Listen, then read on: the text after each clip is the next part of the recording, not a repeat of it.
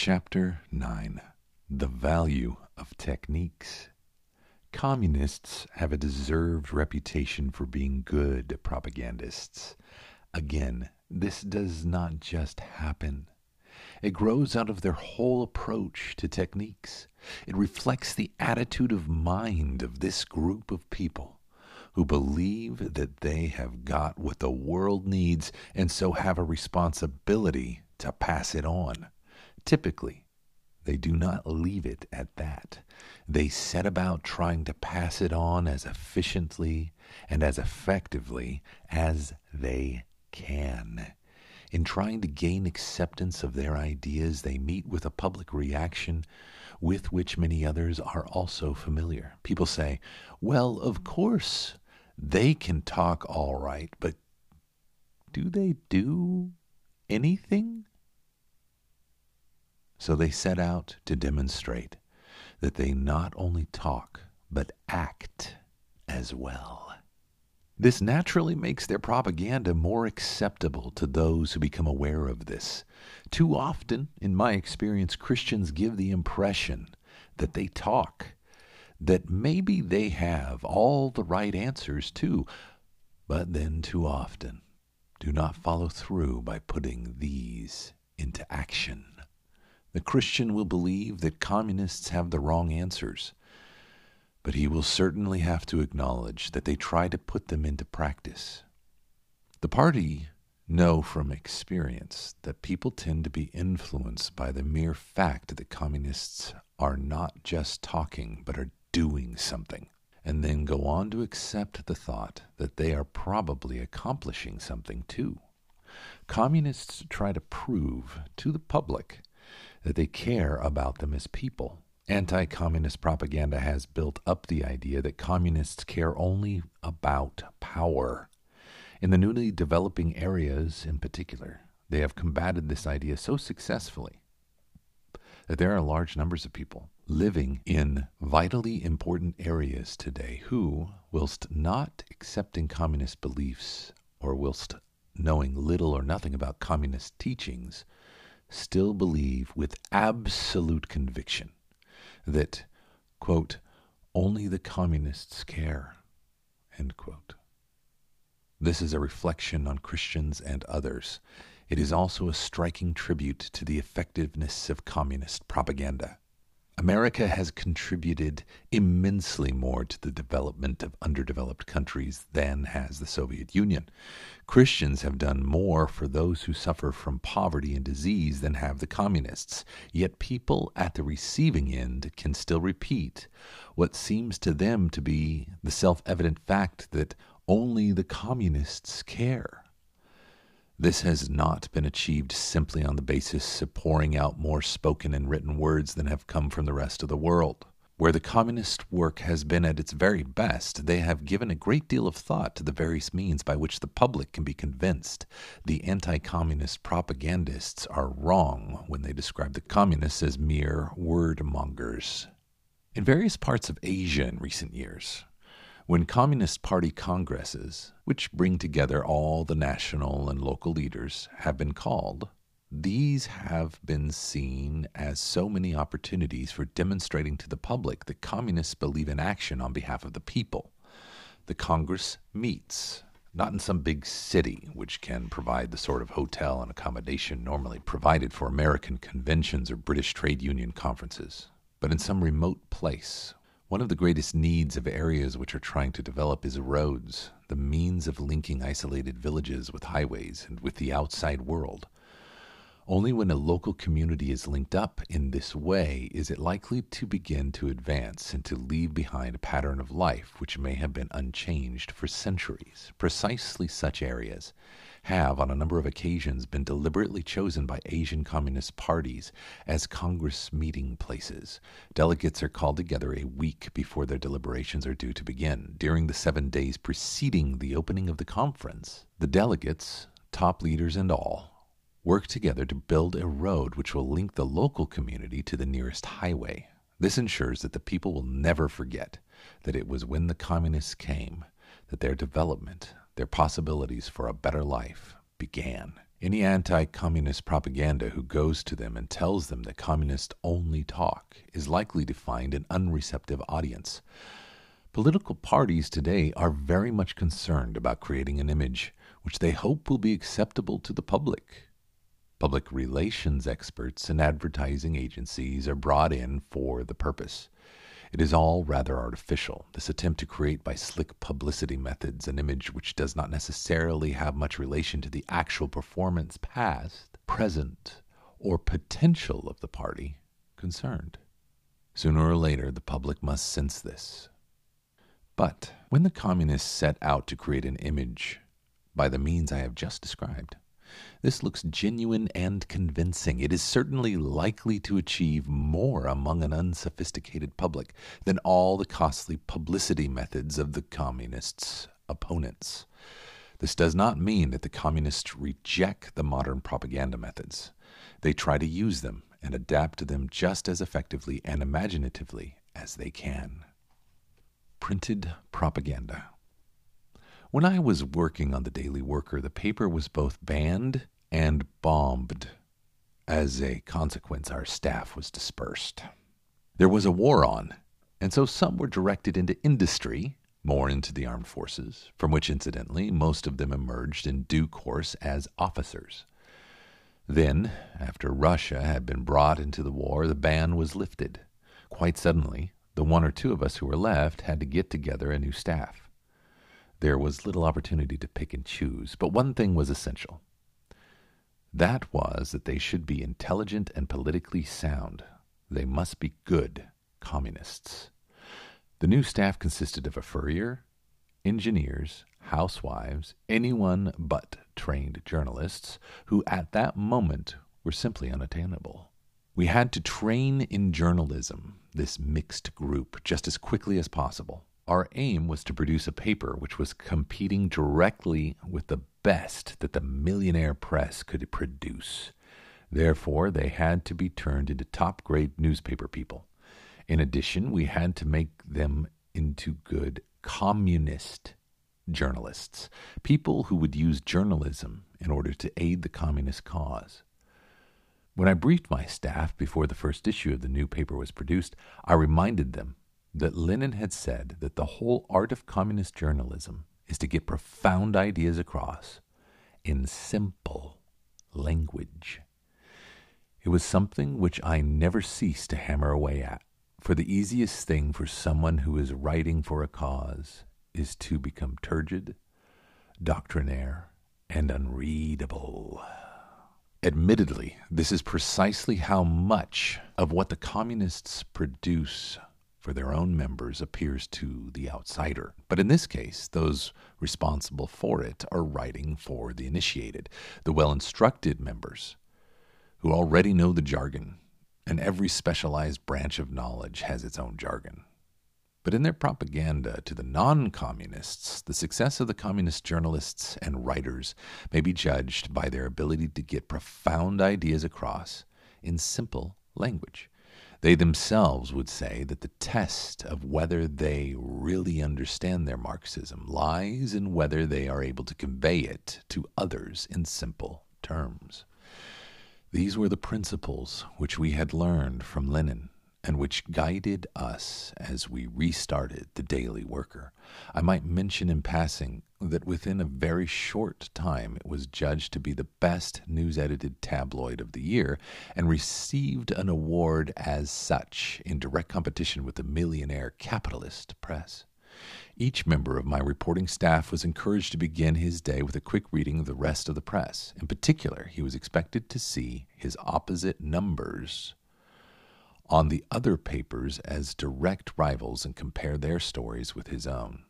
As he judged whether he or they had done a better job, he had to apply to himself a double test. Firstly, his story must be as well written, easily understood, and well informed as the best in the capitalist papers. Secondly, it must, if at all possible, have provided the daily worker reader with a Marxist interpretation of the situation or a communist guide to action. A communist paper, said Lenin, must be an educator, an agitator, and an organizer for communism. Around his paper, Iskra, the spark, he built up the Bolshevik Party, prepared the way for the revolution, and set fire to one sixth of the world. We set out to make our paper an educator, agitator, and organizer for communism, too. It is worth noting, in passing, that new communist parties are being organized all over black Africa today around a tiny quarterly called the African Communist, in the best Leninist tradition. All over the newly developed areas, the communists have succeeded in spreading their basic ideas in the simple language of the people. Often these have spontaneously spread so widely that it is impossible to trace them directly to the communists. They have launched them on the world, and others have taken them up. For example, when I was touring northern and southern Rhodesia some time ago, frequently speaking to exclusively African audiences in African townships, at public meetings, in colleges, schools, and seminaries, I found that Africans there had almost universally accepted two simple but false propositions. First, that Russia is the big brother who helps poor, struggling colonial peoples to achieve their freedom, and that when they have achieved their freedom, Russia and the other communist countries provide aid without strings. No communist party as such existed in the Federation, as it then was, at the time. A Marxist study group was just beginning to meet in northern Rhodesia, but was still too small and new to be able to claim the responsibility for such a widely held point of view. Yet, even before the communists had moved in, these ideas, so useful as part of the softening up process, had already gained credence among the majority of the African population. They had reached them by means of many different types of people through a variety of different channels. In some cases, the ideas had been brought by people who had visited the headquarters of the Afro Asian Solidarity Organization in Cairo. It is likely that nationalist leaders who had been to Pan African conferences had picked them up too. Some had been put into circulation by Chinese and Russian radio. One can find much the same situation in Asia and Latin America. It is a tribute to the effectiveness of the communists' propaganda. Anyone concerned either with counter propaganda or with trying to get our own positive ideas across would do well to study the communists' methods in a mood of humility. There is much to be learned from them.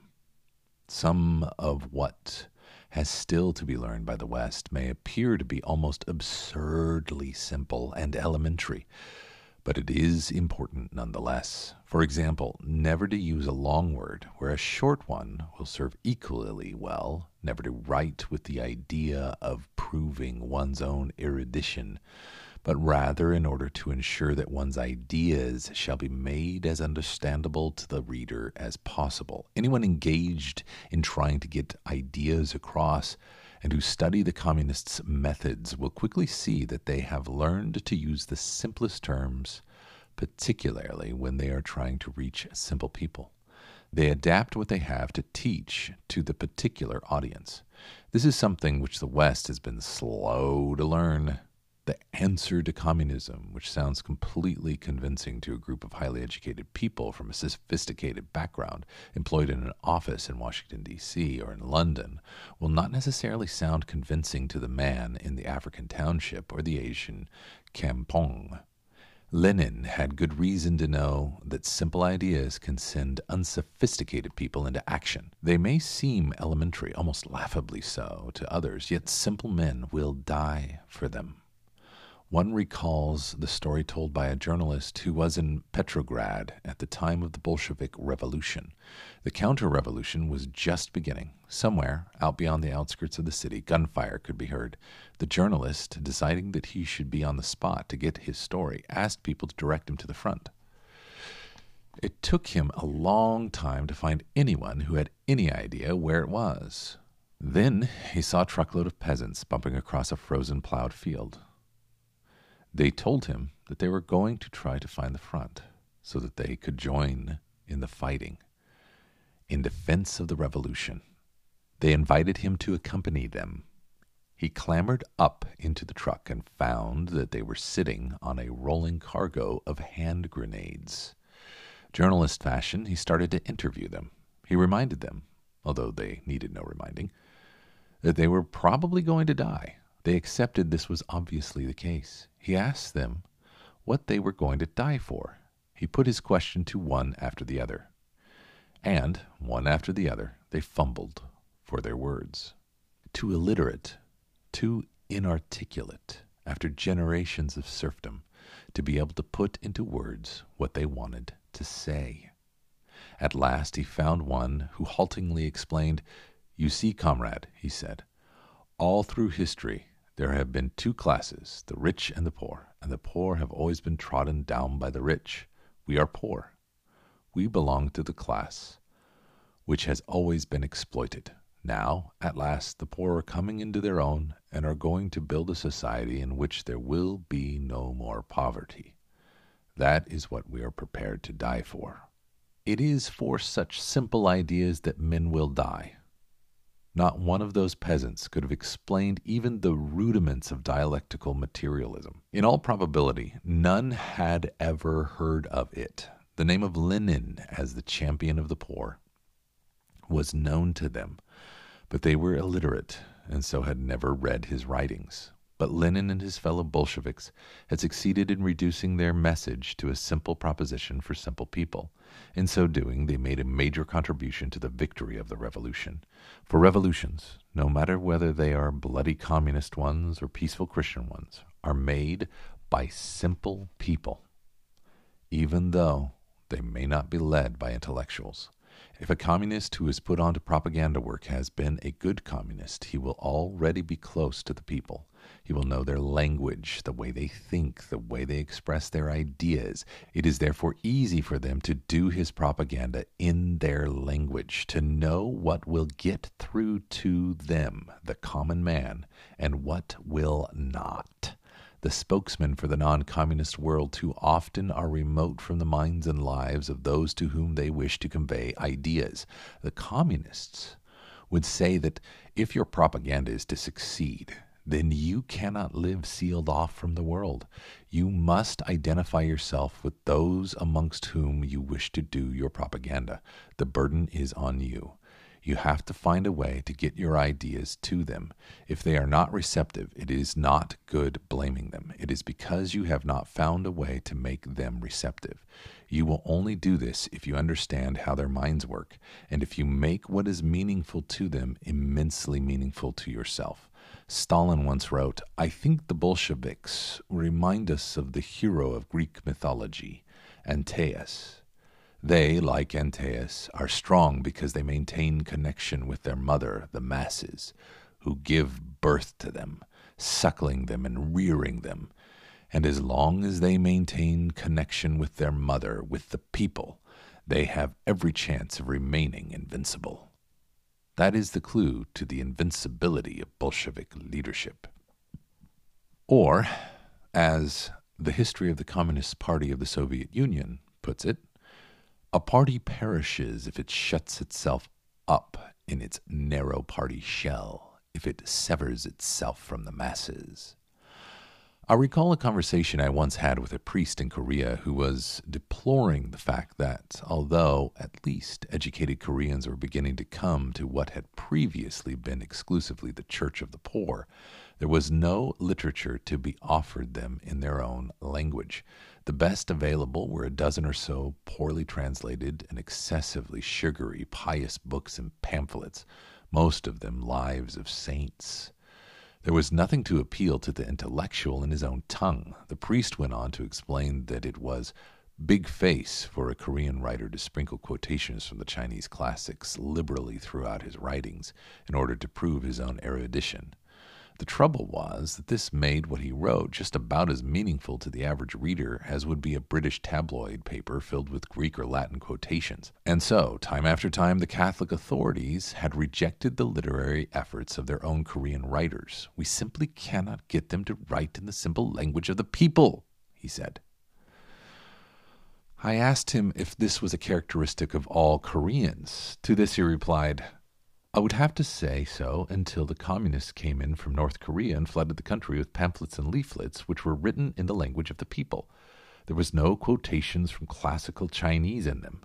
They found the means of getting their ideas across in simple language, whilst our own people were still preoccupied with big face, which is a form of pride. The communists were not concerned about making a big impression. Their concern was to spread communism. The principle that the communist must be the best man at his job pays rich dividends with the printed world. It is not a coincidence that some of the best color printing in the world comes from Communist China and East Germany. When the communist countries want to pump their propaganda into literary hungry areas, where there is an undiscriminating public, they will be most concerned about getting simple ideas over in simple language, rather than with the quality of the paper on which they are printed or with the artistic merits of the type and layout. But when they are directing the printed word to a public which can appreciate something good. They aim to make it the best.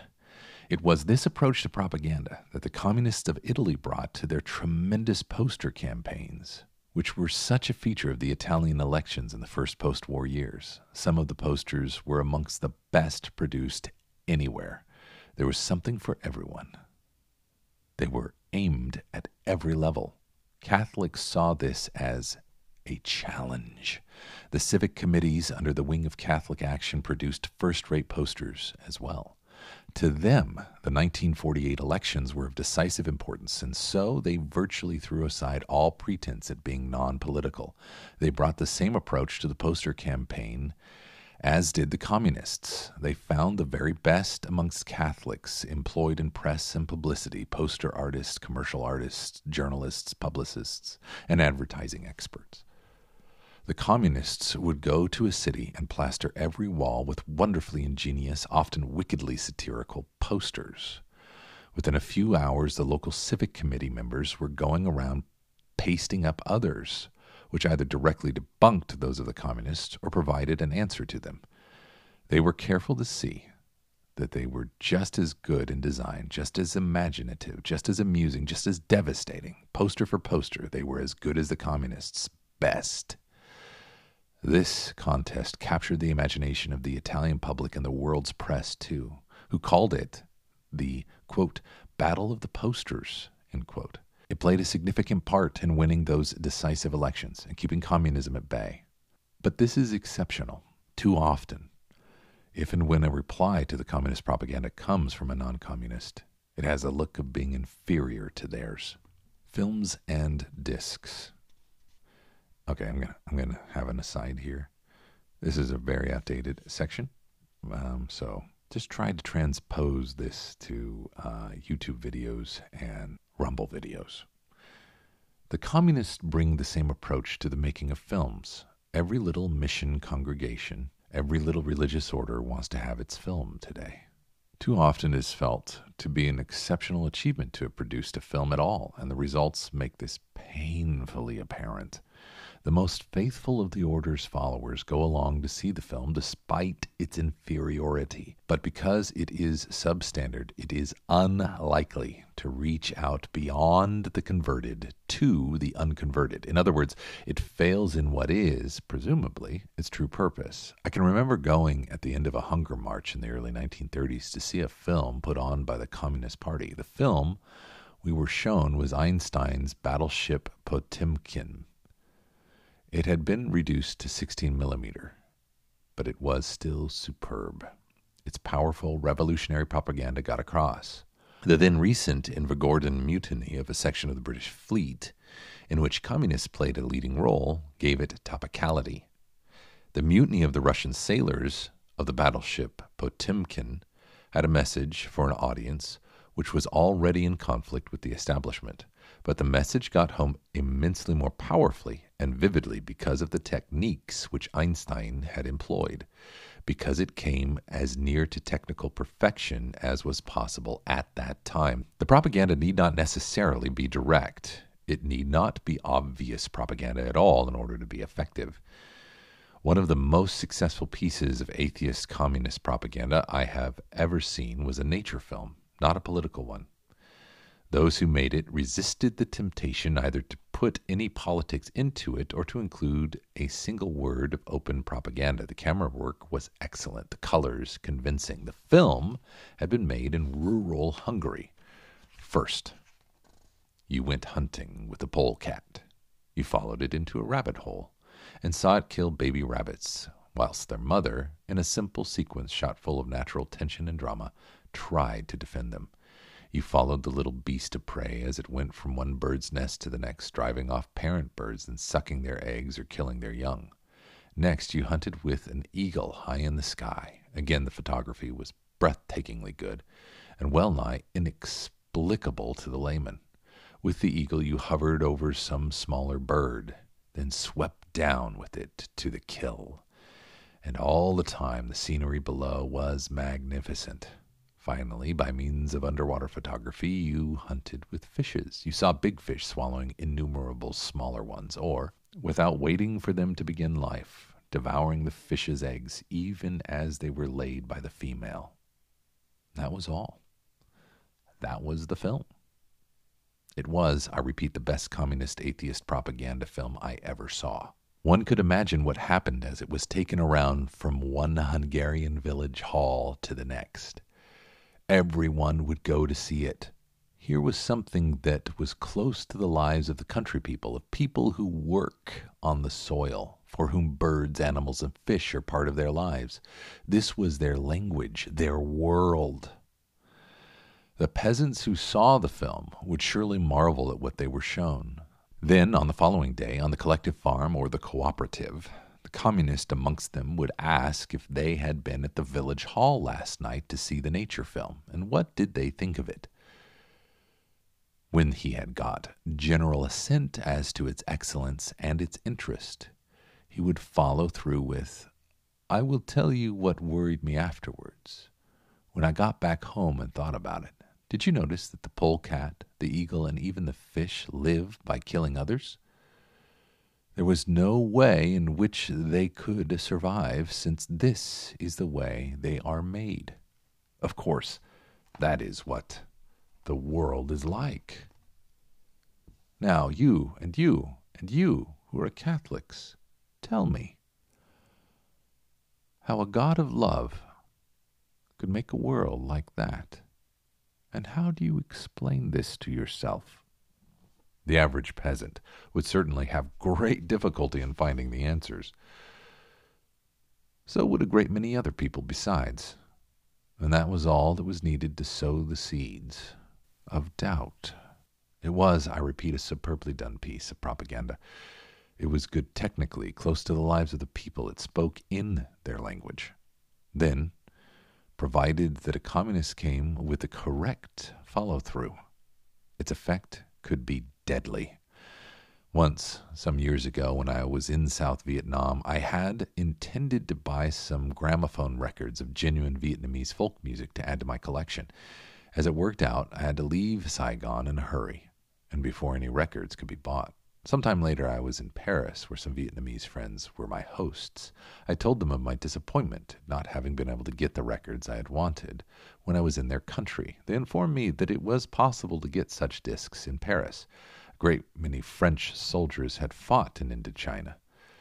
These provided a natural market for them, and, in addition, thousands of Vietnamese students lived in and around Paris, too.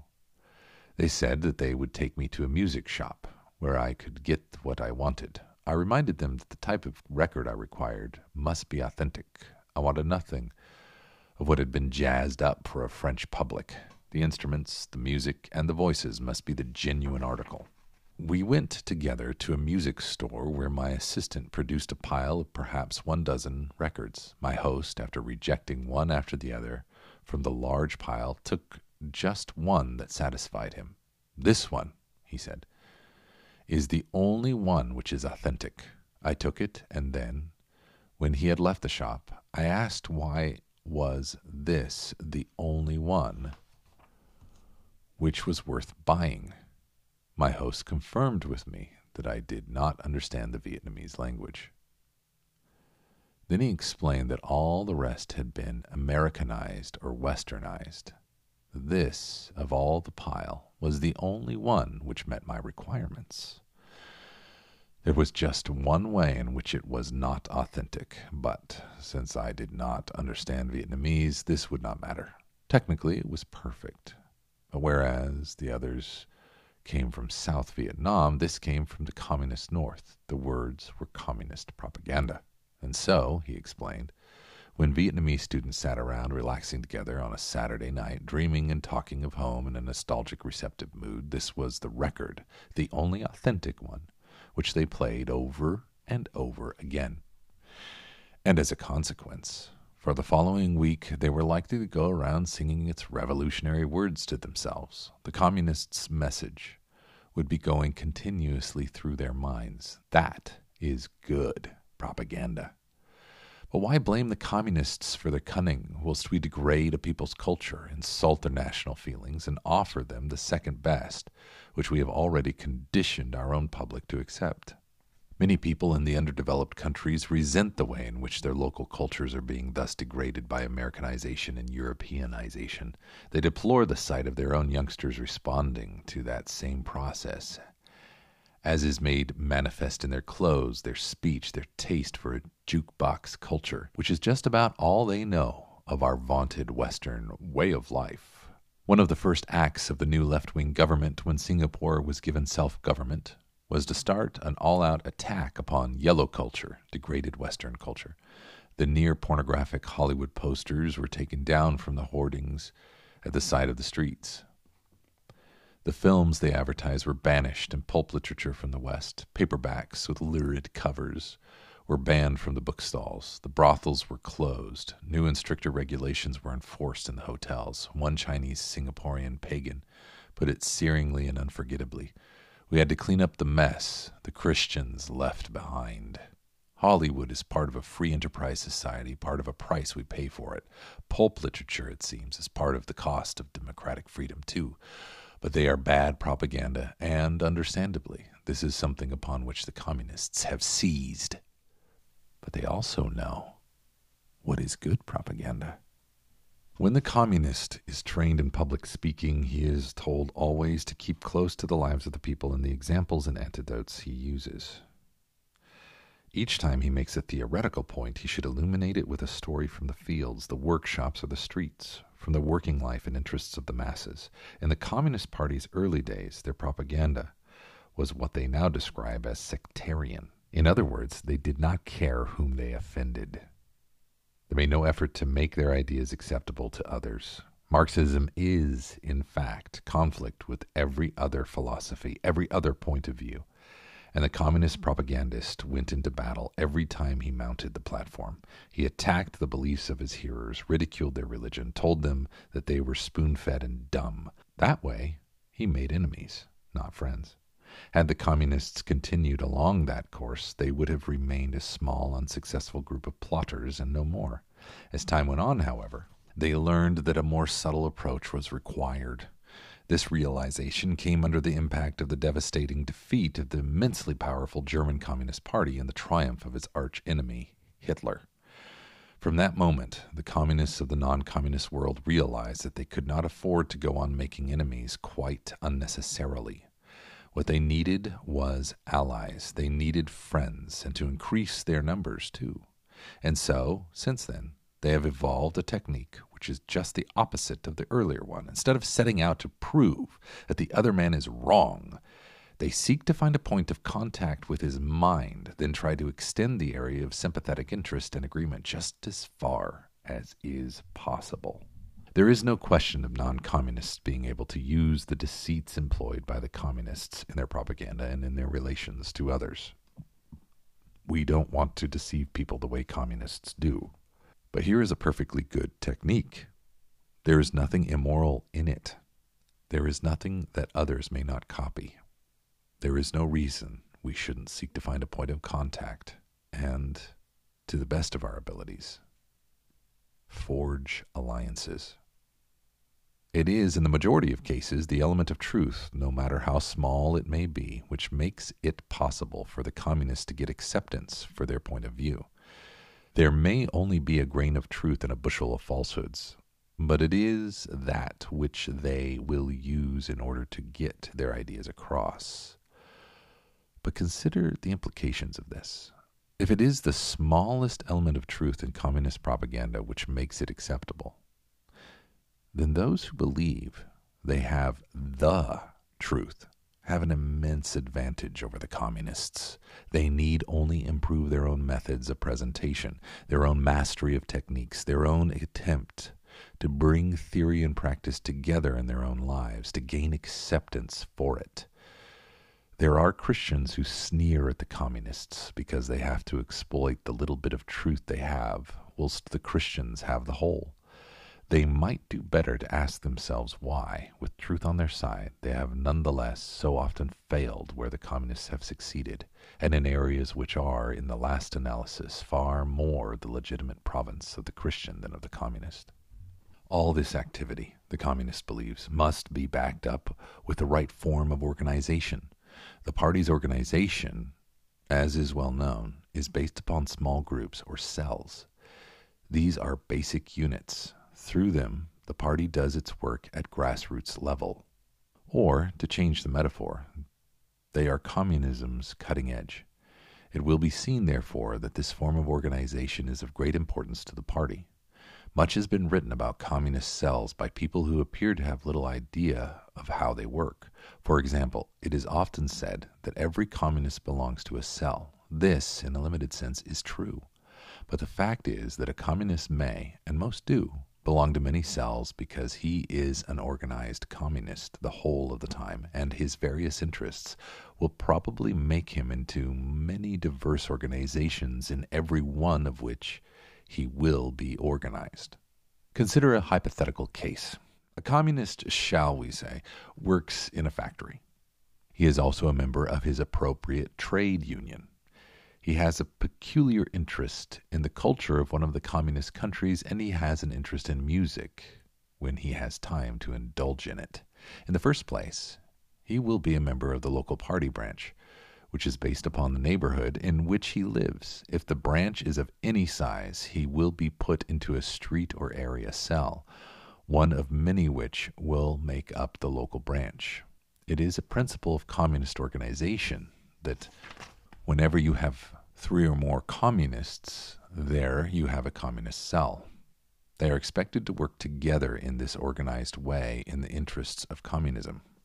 If, therefore, in the factory in which he is employed there are three or more Communist Party members, he will belong to his factory cell. If the party is strong within the factory, and there are three or more members working in his particular department or workshop, he will then be a member of the departmental or workshop cell. It goes almost without saying, communists being what they are, that if he goes to work in a factory or in a department where there is only one other communist, then together these two will aim as quickly as possible to make a convert so that they may form a cell and so begin organized Communist Party activity. Before he leaves for home, there will normally be a quick meeting of his cell where the success and failures of the day are discussed.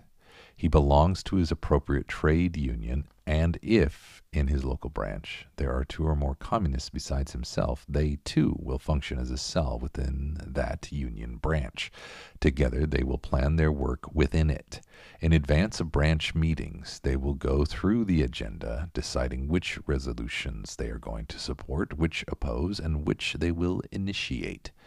They will draw up resolutions in advance decide which members of the cell shall move them, or, more ideally, which non communist can most easily be persuaded to move the resolution for them.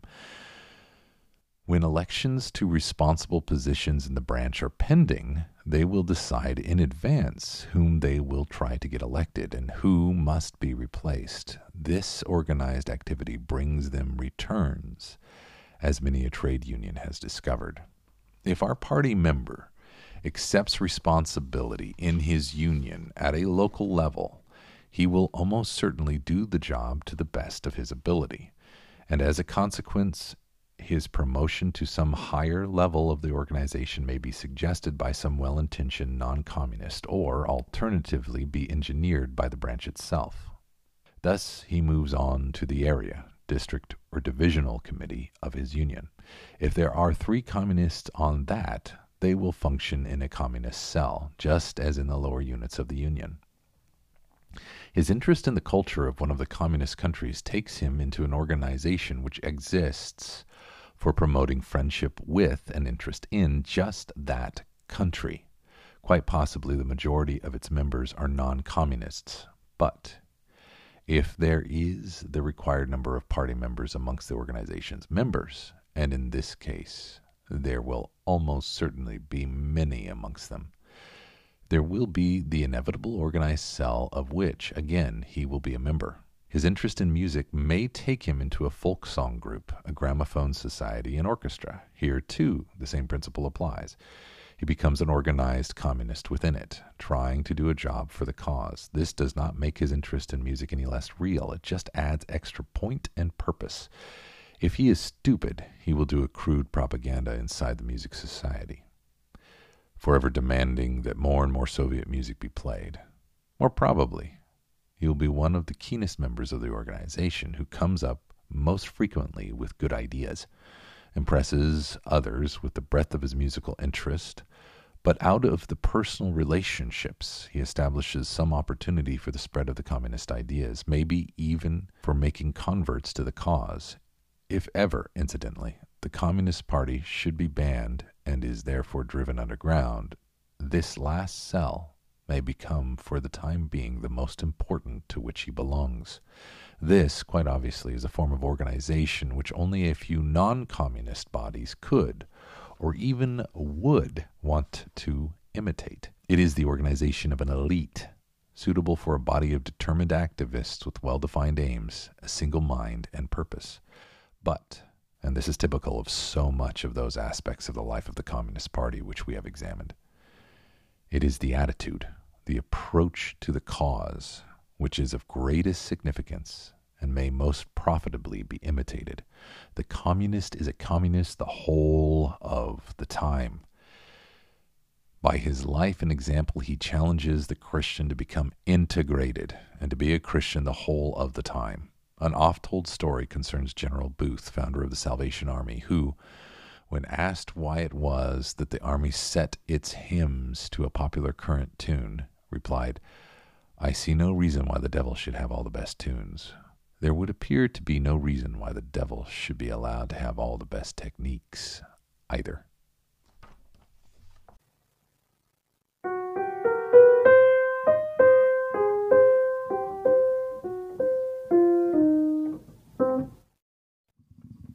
Dedication and leadership. Dedication and leadership. I'm here with Dan Heed. How you doing, Dan? I'm all right. I don't know why my voice sounded like that. Chapter nine. Chapter nine.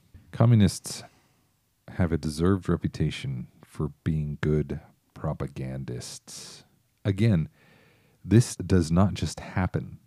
It grows out of their whole approach to techniques it reflects the attitude of mind of this group of people who believe that they have got what the world needs and so have a responsibility to pass it on. Typically, they do not leave it at that. They set about trying to pass it on as efficiently and effectively as they can. In trying to gain acceptance of their ideas, they meet with a public reaction with which many others are also familiar. People say, well, of course, they can talk all right. But do they do anything? So they set out to demonstrate that they not only talk, but act as well. So, referencing the campaigns, they clearly campaign. That's you recognize a need, you, you recognize something busted, and then you go out there and do something about it. You mm-hmm. take action a bias towards action. This is something I want to talk about. It's probably one of the things that I had the hardest time with. And we've brought it up a lot. We talked about it extensively in the Hopkins essay. But there is something, there is a truth here that uh, we have to agree on, which is that God doesn't demand perfection and success, He demands obedience. Agreed. And in this Christianity, in the strangest twist of of logical dissonance and theological laziness. They argue that if you fail, it's not God's will. Like, oh, that wasn't God's will. Instead of, okay, you failed, now get up and try again. Get up and try again. And there is an entire, entire theology behind this. But there's also an understanding when you go talk to people who have actually succeeded at running any campaigns, they say, You saw the time that I succeeded. You didn't see the 999,000 times I failed on the way there. Mm-hmm. And uh, when I interact with people who, uh, who consciously assent to this being true, right? That failure is not a stigma. Um, it's not evidence of God's lack of favor, Right. but instead it is uh, just hey, power is guarded by problems, so solve the problems, and you're going to fail as you as you go. You have to grow. You don't just arrive. Mhm. The hero's journey applies to Christianity. It's hardwired into God's creation. There is a beauty in it. The beauty of the story is overcoming. And so you feel that a lot of Christians try a thing, have it go badly, and then they say, "Well, God, you know, God's not moving there," or God's not in it. "There's sin in the camp. We need to stop what we're doing. We need to find out who is the who the traitor, the Jonah is, Mhm. expel them, and then once Then that is done, that. Or the other is that, well, I really missed that. This, and then they they introspect and they say, well, this was just all about my vanity. It's not about Christ, and that's why I failed. uh-huh. That's another one I like to hear a lot.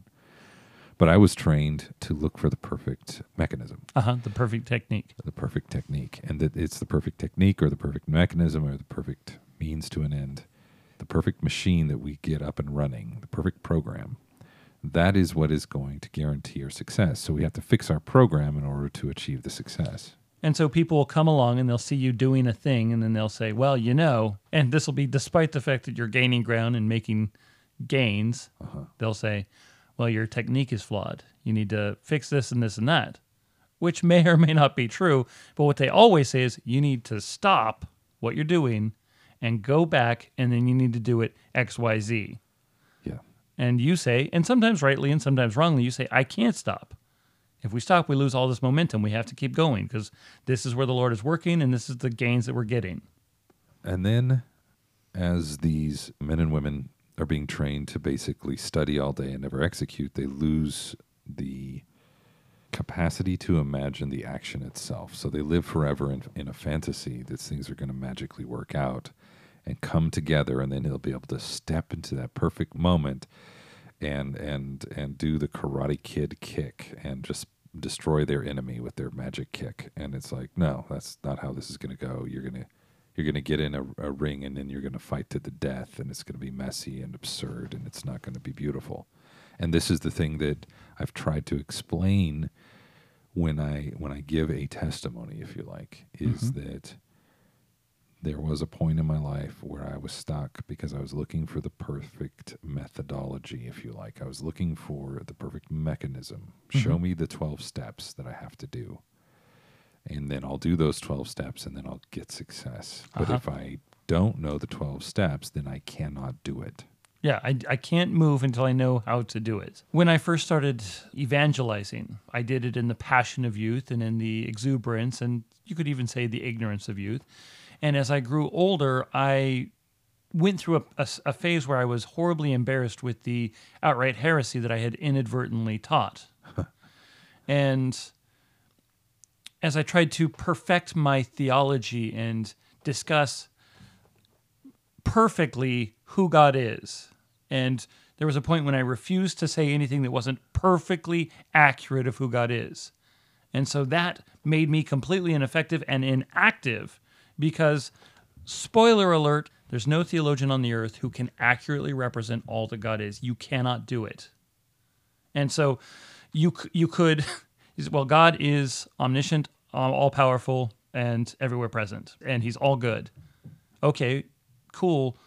And you can define those terms, but you cannot bring a God who is transcendent of all of our dimensions into our understanding. He is beyond our understanding.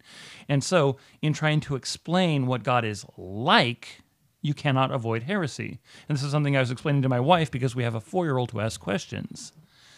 And we have to explain resurrection and we have to explain imputed righteousness versus the depravity of man. We have to explain these concepts to my four year old, and we cannot help but slide into heresy for the sake of her understanding. And that and so we have a conversation about this, and this will come in later in dedication and leadership. We sacrifice the greater precision for the benefit of her understanding. and As she gets older, we'll be able to develop that a little bit more. And we said, okay, now you, you know how we said that God is like time, you know, past, present, and future. Okay, now you have to understand that that is inaccurate.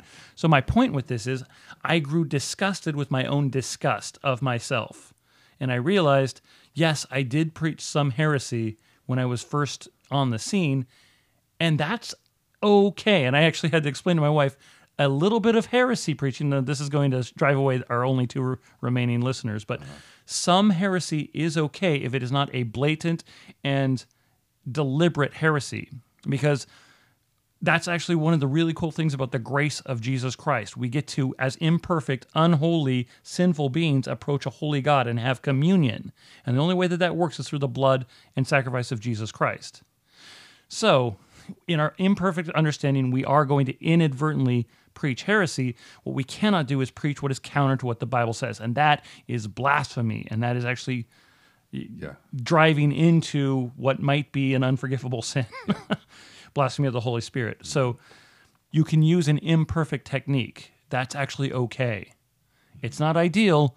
And the whole point of uh, the last chapter, criticism, is as you move forward, as you gain ground, you ought to be evaluating yourself and improving your technique.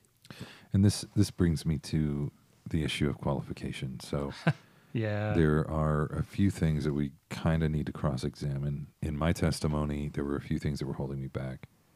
Insecurity bred by listening to the voices of well meaning people who come along and say terrible things. yeah. And the terrible things that they say are things like, Did you run that through council? Another one that I like that is, or dislike is, You don't know how to do that. And if you do it badly, you've blown your opportunity. Yes, somebody should do that. But if you do it badly when you start, then that window's closed now. You really, you really just ruined it all. And now it's going to take you 10 times longer to build back better, as it were. The one that I heard a lot was show me in the Bible where it says that you should be doing this. yeah. And I would just blink at them in uh, incomprehension almost. Show me in the Bible where watching TV is okay, or driving a car, or wearing a polyester shirt. and that's you know there's a lot of scripture that is taken out of context getting bogged down in the, the endless theological debates Uh-huh. that are for, so fruitless seem to benefit the enemy and not the believer the apostle paul addresses the you know the people that just want to endlessly debate Mhm. hair splitting issues over theology and how, how wrong that is but but but back to this issue of permission Mm-hmm. so the permission has to come from some kind of spiritual mentor if you're inside of evangelicalism. From the you're you're talking from their viewpoint. Yeah. Like, this is not what we are saying. Just This make is- that clear. Yeah. So so in case in case the the listener is not clear, I am talking about someone who is an evangelical and would like to get out there and and start developing some techniques, And fighting evil. uh, interfacing with the enemy practically. So the first thing that you have to do is you have to stop waiting for permission. You will not have it. Yeah. You will not have permission right now. And if you're waiting for someone to give it to you, you absolutely you absolutely have to have that. Then I, Jared Bauer, by the authority invested in me by Douglas Hyde, I give you permission. And that's all you need. Next is the permission from the culture.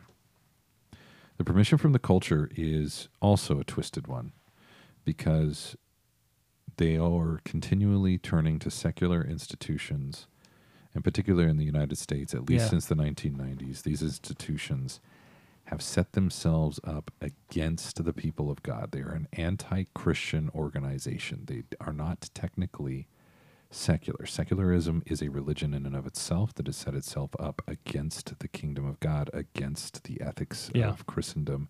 It is an anti Christian organization if you're talking about a secular organization. It is either confessing Christ and looking to reflect his values, or it is working against Christ. This is what the communists do. They look at the institution and they say if it's not overtly communist, if it's not overtly Marxist, it needs to change into that. Mm-hmm. A surprising number of Christians are okay with that. But I've had a surprising number of, of Christians say that they're not okay with me saying this needs to be an overtly Christian organization. Every organization, every institution, every principality, every power, every single conceivable authority structure must point to Jesus, mm-hmm. period. And then after that, it must enact his ethics. And after that, it needs to enforce those ethics. I 100% agree with that. The Bible says that at the name of Jesus, at the end of this, when Christ reigns complete, every knee will bow at the name of Jesus Christ. So, what we are saying, every knee will bow, that doesn't just mean one time. That means that every single individual is going to bow down before their God and Creator, and some of those people are going to be saved out of hellfire, and the rest won't. Well, how dare God compel people? How, how dare he use compulsion and force to make them worship him? Sorry, he's sovereign. That's what he gets to do. So I'm going to fight against this idea that Christians have no right to bring things under the name of Jesus Christ. And secondly, I want to return to Jared's point when Jared said that if you're waiting for permission, then sadly you don't understand your own salvation. Because Christ said that all authority is given to me and I give it unto you. And what did he say to do? He said, Go forth and make disciples of every nation, baptizing them in the name of the Father, the Son, and the Holy Spirit, and teaching them to obey all the things that I commanded you. And so, unfortunately or fortunately, all of our human activity is encompassed in that Great Commission. And so, the permission cannot be given by a human organization. It cannot because it's already it's been a given. magic feather, Yeah. which you probably I don't know what that means. Dumbo Oh, was right. able to fly, so they, but he didn't have the confidence to do it. So they gave him a magic feather, and he believed the magic feather gave him the capacity to fly. And this is exactly what what I'm dealing with here, guys. Either Jesus gave it to you, permission and authority, or he didn't. Mhm. And if he didn't, you probably have pretty lazy theology, and it's possible you're dabbling in blasphemy Yeah. because you're denying the power. Now, I also want to talk about one more thing uh, to, to land the plane on this issue of permission from secular authorities. Yeah. How you relate to a secular institution that can equip you to be better at a thing, better at a technique, is I think you should approach it more like Steve Jobs did. So G- Steve Jobs only took the classes that he thought he was going to need in order to accomplish his goal and then dropped out. and that's exactly the way you would approach it. You're not approaching it for a degree so that you can go work for other institutions and be incorporated into the existing decayed systems. If you choose to do that, I support that. But their permission is not what we're talking about here. Me having a degree in, uh, let's say, journalism, it doesn't actually help me unless I'm trying to go get a job at a corrupt newspaper. Mhm. And just so we're clear, in case you haven't picked up on this yet or not, the Yakima Herald Republic is a corrupt organization, and it's a Marxist organization, and it is a sinister organization. It- It's evil. And they can't even get fluff pieces right. So it's actually an, also an incompetent one. They have willfully, uh, recently in the last seven days, they have willfully lied about the mayor of Yakima, and they have willfully lied about a city councilman, and they have worked extraordinarily hard to obfuscate an incident of blackmail uh, by one city council member against another. So, with that understanding, let's talk now about techniques. And immediately you see here him talking about propaganda. People have a negative a negative response to propaganda.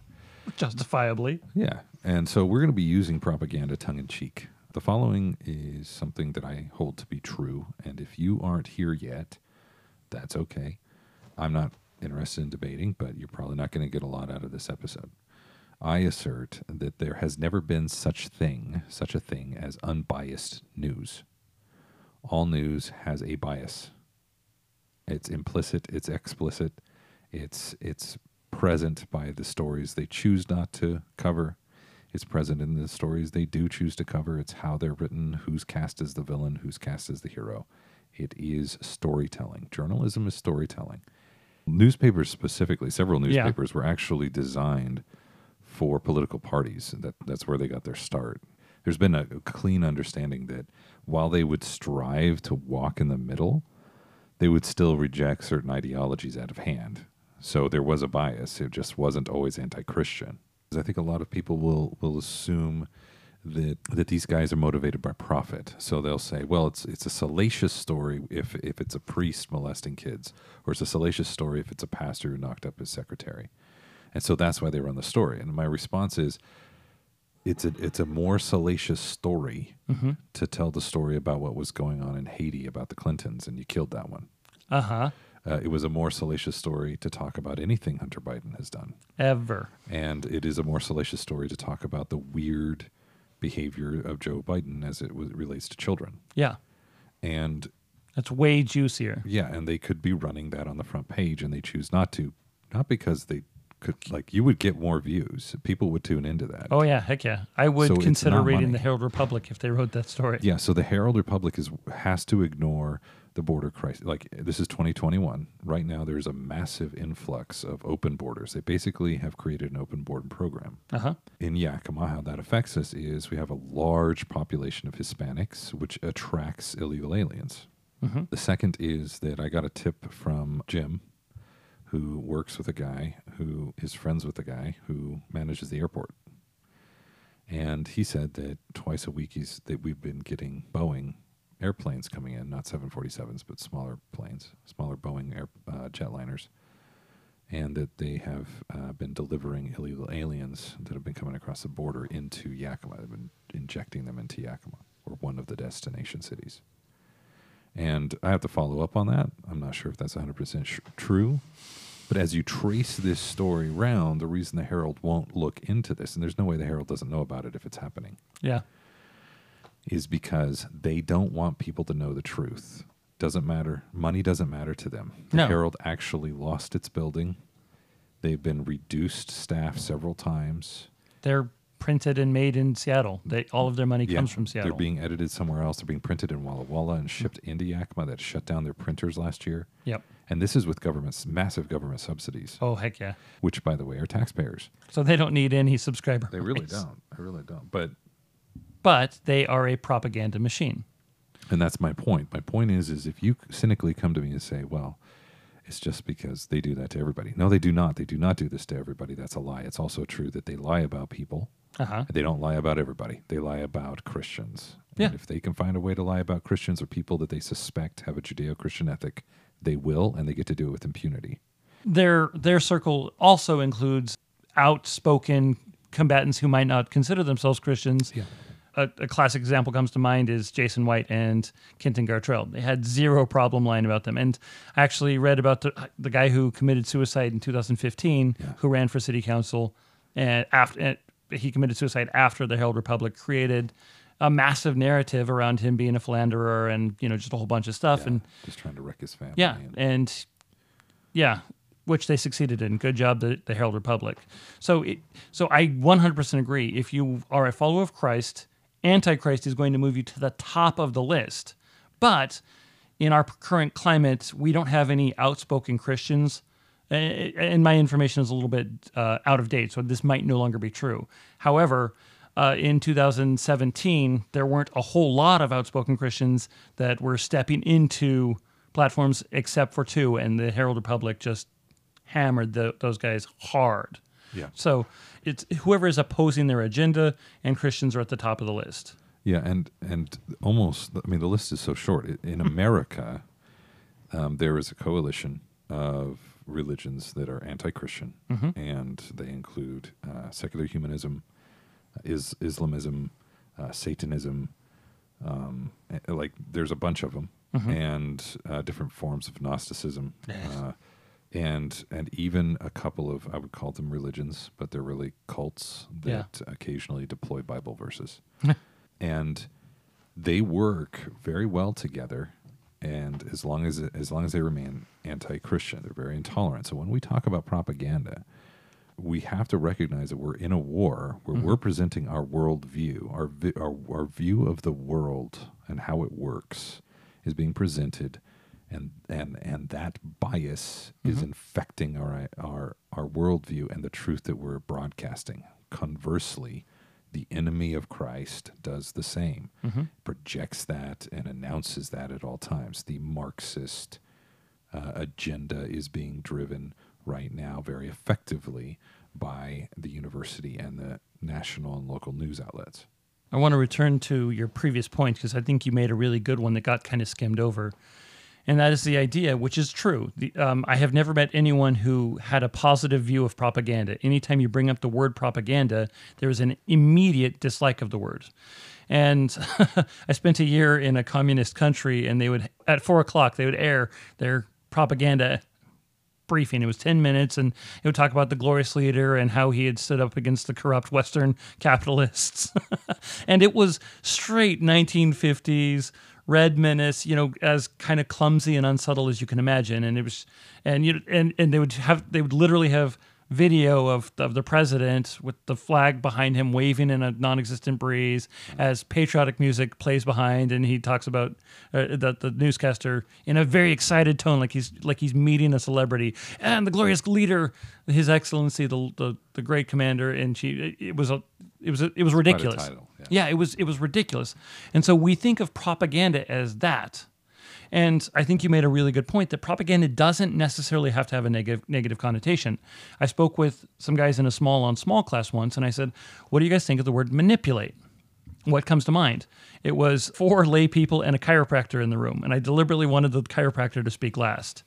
And they all said, well, you know, manipulate means to make someone do what you want by underhanded means. Okay. And and that was probably the best description that I got, or definition that I got until I got to the chiropractor. And the chiropractor said, well, manipulate means to move something where you want it to be, probably because you know better than the person. So chiropractors use the term manipulate because you have to manipulate the body to go into a place where it should be able to go, but injury has occurred and it won't go where it's supposed to. So you have to manipulate it. And I said, great. Both of those definitions are true. And if you look up definition of propaganda, it just means media designed to teach your viewpoint to just to tell your viewpoint. That's it. And so Christians suck at propaganda. yeah, and, and some of this is because uh, Christians suck at worldview, but some of it is because um, there is an understanding that if I talk about politics, if I drift away from just presenting the raw gospel without application, then I am injecting this with contextualization that is going to alienate people and make them not believers, as opposed to I'm going to tell the truth, whether they like it or not, and then they can either hate the truth and hate the truth deliverer and then you know persecute them, or they will have an opportunity to be transformed. And in most cases, they don't get the opportunity to be transformed until after they're persecuted. So I'm wondering if step one and step two, as opposed to either or. Then, as we approach the issue of propaganda, then I'm saying, I want to go out there and tell the truth. And I want to tell it well. I want to tell the truth about how the gospel actually works, what the world could be like. What is the ideal civilization? And how does it operate? That's what I would do. That's what I would do if I had my own, I don't know, newspaper. If Christians just proclaimed the gospel of Christ, if they actually stuck true and preached Christ and Christ alone, I would respect that. And spoiler alert, they would still come after you if you just preached Christ. If you just preached male and female, he created them in God's image, he created them. That that'll send the Twitter mobs after you if all you do is preach that. And so my fault with my indictment against the church is not that they only preach the Christ, it's that they don't preach him enough. Instead, when we have opportunity to preach to unconverted masses, to people that aren't already in your church, do we proclaim the gospel of Christ or do we talk about puppies for 45 minutes? Yeah. Be- so that we can be relatable. Hmm. And that's where I really have a problem with this because Christ is offensive. The gospel of Christ is absolutely offensive, which is why Paul proclaimed that he refused to be ashamed of the gospel of Christ. Mm-hmm. If your if your main evangelism method is I'm just going to live a quiet life and then they're going to ask me why the hope that I have in then you're going to be waiting a long time before anyone asks you why you're a Christian because mostly they're just not going to care. Yeah, I've never actually seen that work. Yeah, it's basically what it is is oh, so you just get to live your life and you don't ever have to get in anyone's face about the fact that they're going to die and go to hell. Mm-hmm. because that's offensive. So if you want to just preach Christ, then preach Christ. But so there's this phrase in Latin. I don't remember how to say it in Latin, but it's beautiful. The compassion of Christ compels me, and that's what they put up in the, the old Saint Elizabeth Hospital. The compassion of Christ compels me to do X. St. St. Elizabeth Hospital is, uh, I think, one of the oldest hospitals in Yakima. Yeah. And so, if the compassion of Christ compelled us to create a compelling message explaining to people that they are bound for hell, but they don't have to go there, then you could call that propaganda.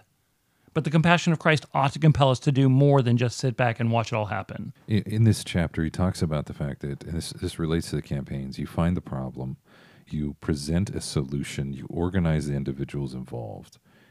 This is technique. Mm-hmm. All right. The, the the communication of your ideas in order to solve the problem requires media.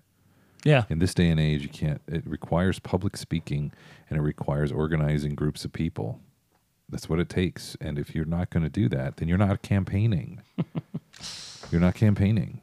Uh, If if if you're in a church and you want to start a Bible study,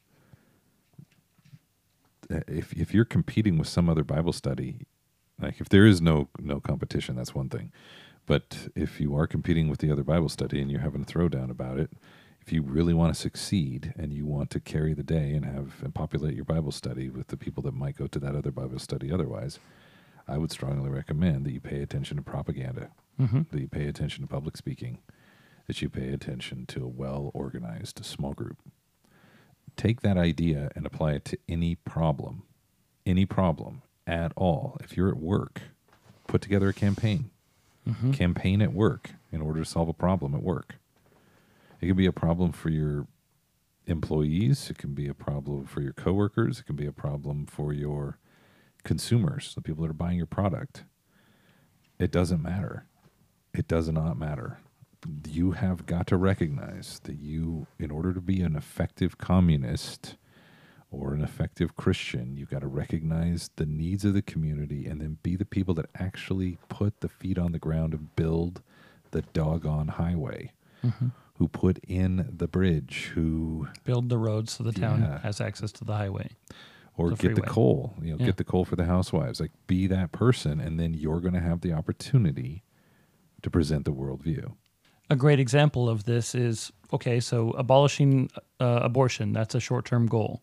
We could easily, easily say, okay, one of the factors for abortion is that unwed mothers are afraid of what to do, or even not, maybe not just unwed, but poor women are afraid of being able to raise their kids. Okay, got it. So we need to address that problem if we have to abolish abortion. So the compassion of Christ could easily compel us to say, okay, we're going to start halfway homes or we're going to do X, Y, Z. But that is a practical way to move towards the goal. And that's boots on ground. And I'm not saying you have to do that. I'm saying that is something that we could do easily. Mm-hmm. So there's this thing that I notice in Christianity, and I fight against it because it's also in my own heart. It's the well, you know, we can't we can't advertise when we give or when we're doing something because that's pride. That you know, Jesus said, when you give, don't even let your left hand know what your right hand is doing, and we misapply those verses. But that is a fight. That is an actual fight that we have to overcome. There's a great essay that Jared reads. It's uh, from the book Creators by Paul Johnson, and he he contrasts Pablo Picasso with Walt Disney. These are two men who created immense kingdoms in their lifetimes. They created huge wealth. They created lasting impressions. Both names, Disney and Picasso, are household names that are known a hundred years later. And they're wildly different and they have different viewpoints and different biases, and that's not where I'm going with this. What's fascinating is they were both shameless self promoters. And Christians have a huge problem with that. Well, I can't promote myself. I need to promote Christ. Yes, you need to promote Christ. I absolutely believe that. However, a humble man's actions are going to look very, very similar to a proud man's. And there's a quote by G.K. Chesterton New York City was built by humble men because proud men could not stand to have anything bigger than themselves. Hmm. so G.K. Chesterton walked through New York City in 1922 and he was awed at the humility of the men that would create skyscrapers. Hmm. And we know their names Rockefeller, Ford, the men who built America. You could argue that they're shameless self promoters. You could. some of them were actually very, very humble men. So, Yeah. so we kind of have to get over ourselves because false humility is still pride. Well, I couldn't, I don't want to promote myself because it's Jesus that's important. Well, guess what? Jesus is promoting you. Jesus actually says that he brags about you to his Father when you do things that please him. Yeah, and that, that's the thing that I was being confronted. They said, Jared, this is an act of shameless self promotion. I said, I don't know of any other self promotion. uh, it better be shameless because that's exactly what I'm doing. Right. I have n- no shame in this. I don't think that it's wrong. Therefore, I'm not ashamed. Yeah. And to the credit of the individual that had challenged me, eh, they took a step back and stopped to, to consider that, which was wise. But I want to refocus here real quick and talk Yeah. about propaganda because keeping in mind that it is terribly important, printed propaganda is is like a subheading in this chapter. True. When I was working on the Daily Worker, the paper was both banned and bombed. As a consequence, our staff was dispersed. There was a war on, and some were directed into industry, more into the armed forces, from which, incidentally, most of them emerged in due course as officers. You must be the best. Then, after Russia had been brought into the war, the ban was lifted. Quite suddenly, the one or two of us who were left had to get together a new staff. There was little opportunity to pick and choose, but one thing was essential. That was that they should be intelligent and politically sound. They must be good communists. Mm-hmm. Our new staff consisted of furrier, engineers, housewives, anyone but trained journalists who at that moment were simply unobtainable. We had to train our journalists to do two things write good copy that was competitive with the best capitalist presses and present the communist worldview. In understandable language. Mm-hmm. and and so here's the thing. This is this is very important. What i'm about to say is very important. When douglas hyde talks about these things do not assume that in this day and age the things he said need to be retrofitted to such an extent that they're unrecognizable. Yes you need to retrofit but when he says the printed word he means the printed word. He doesn't mean the digital word he means the printed word now, I'm going to speak from my personal experience. If it's in print, everyone takes it more seriously. This is something that the conservative websites still live in denial over. Time magazine has more power culturally right now, despite its decline, than the Gateway Pundit. Mm-hmm. And that's because the Gateway Pundit, despite actually reporting news, which Time magazine doesn't do, the Gateway Pundit is just a website. And so when you are putting things together in order to impact people, being in control of your platform is is an important part of what you must do. And so your platform might be that you own Facebook. You can go hmm. ahead and, and own Facebook or start Facebook. Or it might be that you have a printer, or it might be that you subcontract printers, but make sure that the left can't figure out which one it is that you're working with. Trust me and it might be something as as vast as as a 242 page broadsheet and it might be something as simple as a little flyer or postcard but those things those written words they interrupt people's lives and they stop and they take them seriously I, I couldn't agree more, and I've gone back and forth on this. So the argument that we will commonly run into is, well, pr- the printed word is dead. New, people don't read newspapers anymore. And something that Jared said that I really want to hit because he said it so well. And I'm going to combine two things that he said. You can read Times or you can read Facebook. And when you take the things that you've learned either in Facebook or Times, and then you go to your friend or you go to your opposition or you, whoever you say this to, and you say, I read this, I read this, I read something the other day. It carries way more weight if you say, I read this in the Times than I read this on Facebook for a couple of reasons. Facebook is open source, which means it can come from anywhere, it can be anything. Times, the impression is, and I don't like the Times because they're Marxists who hate Christ. But if if I say, well, I read in Times the other day, then I immediately have an audience. But here's the interesting thing: where did I read Times? If I'm reading a physical magazine, I'm at a dentist appointment and I'm waiting and I and I look through their stack of magazines for something to read that isn't my phone because we all get really tired of being on and attached to our phones. We want the relaxation of an actual hard copy. And just like Jared said, the hard copy is more real. I remember reading the Wall Street Journal once and I highlighted the damn thing because it was so pagan. and and I kept those articles for a while and I would read people the article again which is way more persuasive than oh hold on let me look on my phone. Okay where's that? Where's that? Where's that? Okay here it is. Or whatever it is. And you just read it off the phone. But if you have the physical article you can show it. See? I didn't doctor it. This is actually their words. So it's persuasive across the board. It's way more persuasive. It's way way more persuasive to have a physical copy that you have in front of you than the digital one that you can read that anyone can read or edit or contribute to on Facebook or Instagram or any of the other posts. Now, if you're choking on this and you're like, hey, where's that in the Bible? Write it down and make it plain. Mm-hmm. Write it down and make it plain. And send it. Send it out. That's what that's your job. Now, I'm very persuaded right now because our enemies, the newspapers, have been telling us for 20 years that there's no money in newspapers and newspapers are dead. Mm-hmm. Of course, they're going to say that.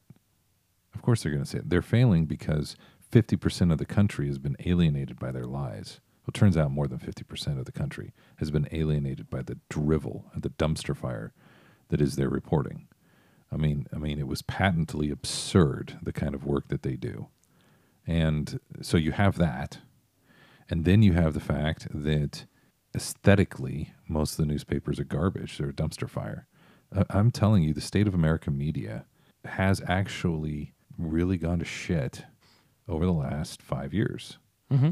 And in print in particular, which presents us with the opportunity because people are frustrated.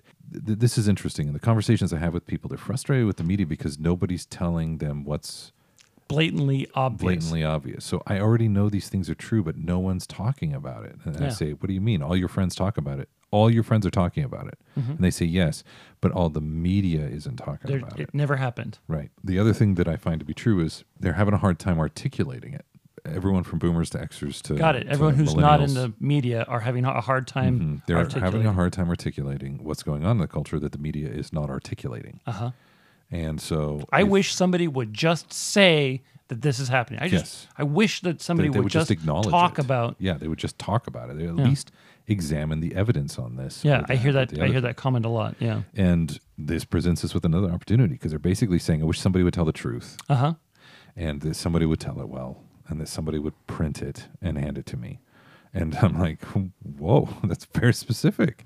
It's almost like Jared created a straw man. And Douglas Hyde says printed propaganda. And he spends some time on printed propaganda. I'm not going to go over all of it, but I'm going to read a little bit here. I wonder if we're going to jump to the A same spot. communist paper, said Lenin, must be Ah. an educator, an agitator, and an organizer for communism. Now, I want to uh, I want to go over this again. A communist paper, said Lenin, must be an educator, an agitator, and an organizer. All right. The educator says, "Here's what has happened." An agitator says, "Here's why it's wrong." Or here's why it's right, or here's what should be right or wrong, which is a moral delineation. And the last is this is what you do about it. Either we press on and continue the momentum if it's a win, or we organize in order to fight evil. Christianity, in order to be relevant in the culture, Ooh, relevance. Mm. truly relevant, Yeah, I know, right? needs to be functioning as a creator that steps up and does those things, that creates a print media, propaganda if you like, that does those three things. And if you can't do those three things, ladies and gentlemen, you will continue to lose the culture war. Continue to lose the culture war. Moving on to another section that really stood out to me, if I can. I don't know what else is on your docket. On page 136, he talks about the poster war that occurred in Italy in 1948. It was this approach to propaganda that the communists of Italy brought to their tremendous poster campaigns, which were such a feature of Italian elections in the first post-war Let, years. let me let me set this up a little bit because some people might get confused. I'm sorry. I was going to give some. I was going to give some context. Oh, okay. So the context is we're looking at right outside of World War II. Fascism has failed. There is now a vacuum, and it looks like communism could very easily get sucked into that vacuum. Mm-hmm. And just north of Italy, you have the little puppet states that that represent the communist. Uh, Blocks and yeah, Yeah, and in this pa- power vacuum, what's fascinating is the only power that stood up to resist communism was the Catholic Church. There was no conservative, there were no Republicans, there was no, there was nothing. yeah, There was nothing but fascism yeah, and so the Catholics stood in. And- Good job, the Catholics. and communism. Yeah, those were the two powers on the scene. So in the in the section that Jared read about the, the propaganda, the poster war, what it says is Catholics saw this as a challenge. The civic committees under the wing of Catholic Action produced, and I, I have to emphasize this, they produced first-rate posters as well, or two. To them, the 1948 elections were of decisive importance, and so they virtually threw aside all pretense at being non-political. So Sorry, Christians, you have to throw aside the pretense of being non political. That does not mean you have to vote R or D for every single thing. Yes, you absolutely have to vote your conscience. And if you are voting for the lesser of two evils, you are still political. Stop trying to ride the fence. Stop trying to be lukewarm. Let them hate you because they're going to anyway. But I'm sorry, I, I, I get, I'm getting shouty again. Okay. These Catholics brought the same approach to the poster campaign as did the communists. They found the very best amongst Catholics employed in press and publicity, poster artists, commercial artists, journalists, publicists, and advertising experts. Once again, we have to be the best. And somebody will listen to this podcast and they will say, This podcast sucks. You guys are terrible and you shouldn't do this. You are reading, you're hypocrites because you guys aren't the best.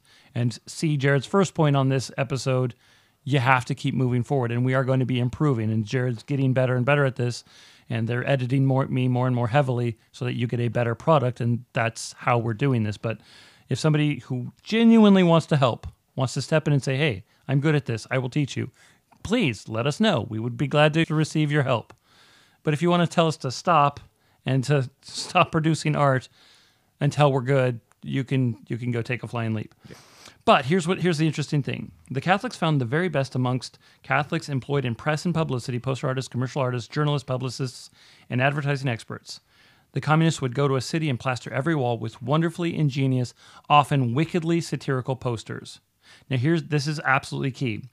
Within a few hours, the local civic committee members were going around pasting up others which either directly debunked those of the communists or provided an answer to them. They were careful to see that they were just as good in design, just as imaginative, uh, as amusing. This is the part I, I have underlined. As devastating, poster for poster, they were as good as the communist best. So I think Christians need to stop being afraid of punching back. Christ said that when someone strikes you on the cheek, you turn to them and offer them the other. All right? That is a personal command. That is not a corporate command. If the if the founders of the American country had taken that principle, we would still be under the tyranny of the English. Sorry, that's just the way it is. So, when tyranny becomes law, rebellion becomes obedience to God. But there's this idea that, well, Christians can't be satirical. Christians can't mock their opponents. Well, actually, if you read the Bible, God mocks the wicked, He laughs at their calamity, He scorns the unrighteous. Yeah, and the other one is Christians are not allowed to call names. Uh huh. Yeah. And I would agree that Christians must be very concerned with truthfulness. And if somebody is an ungodly defiler, if they're sexually degenerate, if they're morally just irreparable, say that. If they are a wine bibber, if they're a drunkard, if they're an adulterer, you can say that. And if they're a fool, Yes. a pinhead, Well, that pinhead's a problem, but a nitwit. you don't have to be mean when you insult them. You Well, can I be can- nice. uh, The thing that I, I want to point out here is trying to be nicer than Jesus Yeah. is is never acceptable. yeah. It's never acceptable. It's it's never acceptable. Um, I had someone say that's not Christ-like, and it reminds me of this the lyrics from this song by by uh, a rapper named Ye Kanye Kanye West. He's talking about his dad. His dad says that's not Christ-like. At the end of the song, he says, "But that's not Christ-like," and then he says, I start spazzing on him. He starts spazzing on me. He said, That's not Christ like. I said, "Ah!" and that's the end of the song. And I wanted to shout, just like the, in that song. I was looking at them going, You want me to be Christ like? Where I insult Pharisees, Uh huh. I hang out with prostitutes, and then they torture me to death. Also, I get to use some pretty terribly foul language along the way. Yeah. Brood of vipers. Bird of vipers, dogs, you know, used tampons, pile Yeah. of used tampons. Like, like this. This was the dirty language of of his age. Yeah, that- the dirtiest it was language shocking. of his age. I mean, back to dedication leadership. We I have wa- to talk. There's about, more I wanted to talk about the poster war. And so Christians do make propaganda. We constantly do. They make movies that are propaganda. A Fireproof, Facing the Giants, Flywheel, you know, Christian movies. And K-Love is also propaganda. And I was thinking about this. Jared and I bag on K-Love quite a bit. And what I realized is we're not the target demographic for K-Love. K-Love has said that their target demographic is a 41 year old female divorcee that they've named Karen, I think. This was before Karen was a curse word. Yeah. And so K-Love sells a product that is 100% happy. It's the Thomas Kinkade of audible art. friend when you need one. Sure. And so while I while I don't identify with that, I do acknowledge that there are many people, none of them who listen to this podcast, that gain a spiritual sustenance from listening to K-Love. It gives them hope for their day, is I think how they build it. And so I, I'm not at this time attacking K-Love, but I will say if all Christians make is K-Love type product, we will lose the next generation. Because the people who are listening to K-Love and like it are in their 50s. Once upon a time, they said that their demographic was 40. That was 20 years ago. Yeah. So their demographic is aging with them, and new people are not coming in. This is in contrast to the poster war of 1948 that captured the imagination of a country and it actually kept communism from taking a hold of Italy. And Italy remains free of communism to this day because the church was not afraid to get dirty and they weren't afraid to satirize their enemies. And they weren't afraid to be political. Yeah. Um, I'm going to move on to films and discs. The communists take the same approach of excellence when and you know kind of mastering the craft and presenting the worldview. Because Christian art is substandard, it is unlikely to reach out beyond the converted to the unconverted. In other words, it fails in what is, presumably, its true purpose. So, the true purpose of, I'm going to name a couple of bad Christian films.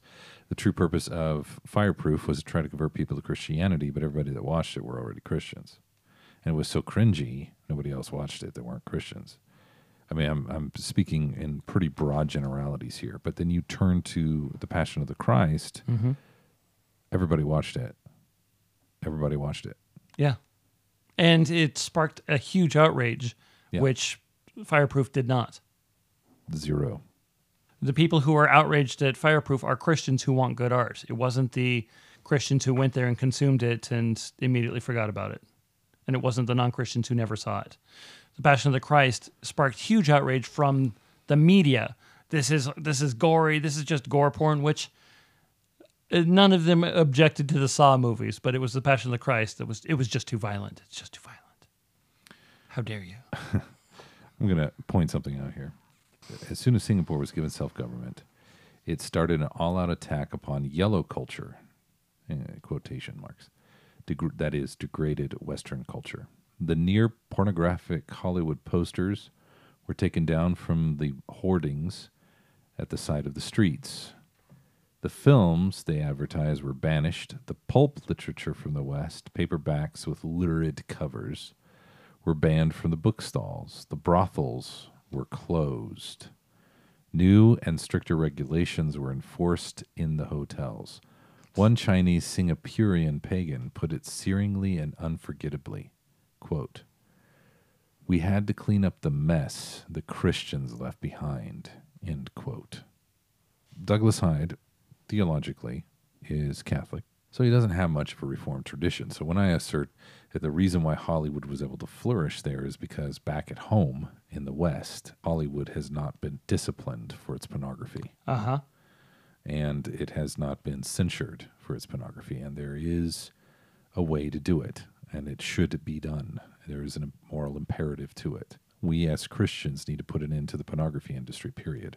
Yep. And we need to start disciplining what comes out of Hollywood and not allowing kind of the revenge porn all day long. Hmm. We need to be stepping up. Some of that is by becoming creators ourselves, and some of that is by creating moral impetus with Christians who see the value in putting an end to these empires of filth. And on that note, I was reading just the other day that two of the individuals who were responsible for popularizing pornography in the 1970s, they were interviewed and said, "Well, why do you do this?" And their response was, and I quote, "Because we believe that Christ sucks and we hate him and all of his followers." This I know this sounds like bad propaganda from me, and I was actually surprised at this article. and they said, "We hate this and we are trying to subvert the culture that identifies as Christ because a bunch of wasps, uh, white Anglo-Saxon Protestants, are consuming this. This part is my editorialization, but this is so we can destroy their culture because this is the interesting one because we hate Christ. And now we're going to move to the spoken word. When the communist is trained in public speaking, he is told always to keep close to the lives of the people in the examples and anecdotes he uses. Each time he makes a theoretical point, he should illuminate it with a story from the fields, the workshops, or the streets, from the working life and interests of the masses. In the Communist Party's early days, their propaganda was what they now describe as sectarian. In other words, they did not care whom they offended. They made no effort to make their ideas acceptable to others. Marxism is, in fact, in conflict with every other philosophy, every other point of view, and the communist propagandist went into battle every time he m- mounted the platform. He attacked the beliefs of his hearers, ridiculed their religion, told them that they were spoon fed and dumb. That way, he made enemies, not friends. Had the communists continued along that course, they would have remained a small, unsuccessful group of plotters and no more. Mm-hmm. As time went on, however, they learned that a more subtle approach was required. Instead of setting out to prove that the other man is wrong, they seek to find a point of contact with his mind, then try to extend the area of sympathetic interest and agreement just as far as possible. I, I brought this up several times, but the Christians have spent most of their time trying to find something to disagree with other Christians about. Mm-hmm. And they have not spent time, and I, I've been guilty of this in the past, finding and cultivating their allies. I Yeah. don't need you to be in my small group. I don't need you to be a part of my thing. You get to be soft support. You get to be an ally. That's good. I want those. Please be my ally. This is what Christ spoke to his disciples. They said, Hey, Jesus, there are these guys that are baptizing, but they're not with us. And Jesus said, Hey, if they're not against us, they're for us. Whoever's not whoever's not against me is for me. And this is a different part when he, he said somewhere else in a different context, whoever is not for me is against me. And that's neither here nor there. But that that idea, if they're not against us, they're actually for us, is something that is so valuable when trying to fight evil whoever isn't actively enrolled in the ranks of the enemy is either a potential ally or a non-combatant. But if they're heading in the same direction and they want to fight with you and not against you, then whoever is not against me is for me. Mm-hmm. And so I think that that's a really, really valuable mindset. And I don't believe that it betrays Christ to ally with people that are unchristian if you're both fighting evil. Because there's this point that Jared always likes to make. The ethics that we employ in the campaigns will automatically point back to whoever is sovereign in our lives. And so, if the ethics that we employ are Christ like, they will obviously point to Christ. If these ethics are Jared's ethics, they will point out that Jared is the king of his own life or he will he believes himself sovereign or what have you. So the, the point is, as Christians, and Douglas Hyde talks about this, we are forbidden from using certain means and techniques. We cannot use sin to bring like the wrath of God does not produce the righteousness of man. The wrath of man does not produce the righteousness of God.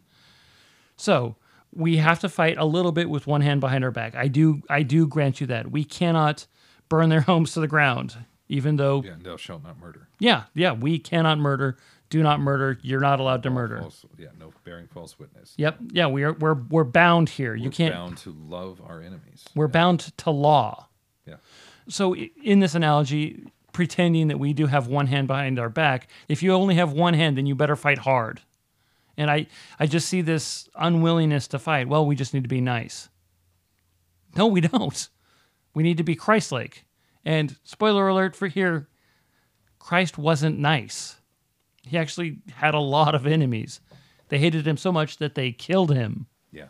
So on techniques, in some of his small group stuff, he talks about how you know you can kind of it's sort of like brainwashing. You can you can indoctrinate people to the point where they will believe you. Yeah, that's probably not the best way to do. Don't do that. Yeah.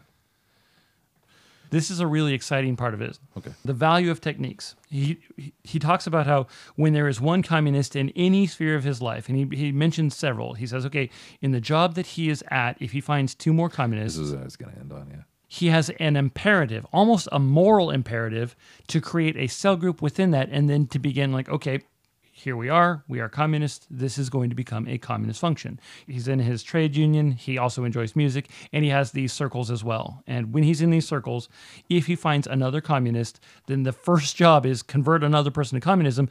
And now they have a cell group. And now they begin enacting communist policies across every sphere of their lives. And this is something that struck me very, very hard the first time. This was one of the things that I had a lot of resistance towards in my own life when I came across this idea, because I wanted areas of my life that I didn't have to give over to Christ. I wanted areas of hobbies. I wanted downtime. I wanted to play volleyball and not have to worry about evangelism. And so my church would have a volleyball night, and, you know, it, it doesn't have to be a big deal. You know, you probably shouldn't curse. Those are the rules. And that's as far as they took it. And after I came across this, my worldview was shifted, and this this required a, a couple of conversations with Jared. And the idea is that any sphere of your life that you're a part of could be claimed by Christ. And I started after I read Dedication Leadership, I realized how this could work. And I went to somebody who was in charge of it, and I said, you know, we could convert people to Christ through volleyball. And he said, What do you what? And I said, On a good night, you have probably 45 individuals who do not know Christ come into your church building. It's across the street from your church. And you open each night with a prayer. God, thank you for this facility. Please make us not get injured. In your name I pray, amen. And help our words, probably, he might have also said, you know, and help us to glorify you through our language. Amen. And what I realized is ethics, ethics, ethics. It all comes back to ethics. This is a this is a recursive thing. But if we had, and I didn't push this because I didn't want to fight the church leadership on this thing. They they had enough problems with me as it was. Yeah. But if I had really pushed this, I could have said, okay, this is how we're going to play volleyball. These are the rules around volleyball. Mm-hmm. And you can make them kind of you make them up on the on the fly. You don't have to do guys on one side, girls on the other, but you do say, okay, this is how we're going to relate to the opposite sex because God has created them as vessels of honor. Right. But we wouldn't necessarily have to go be that explicit. exactly. You just tell them the rule, and then they would just follow it. Yeah.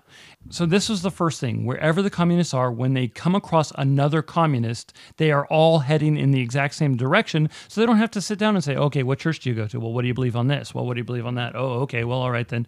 All right. So, hey, let's make this place God honoring. Let's make it illegal in this place to use the name of God blasphemously. Mm-hmm.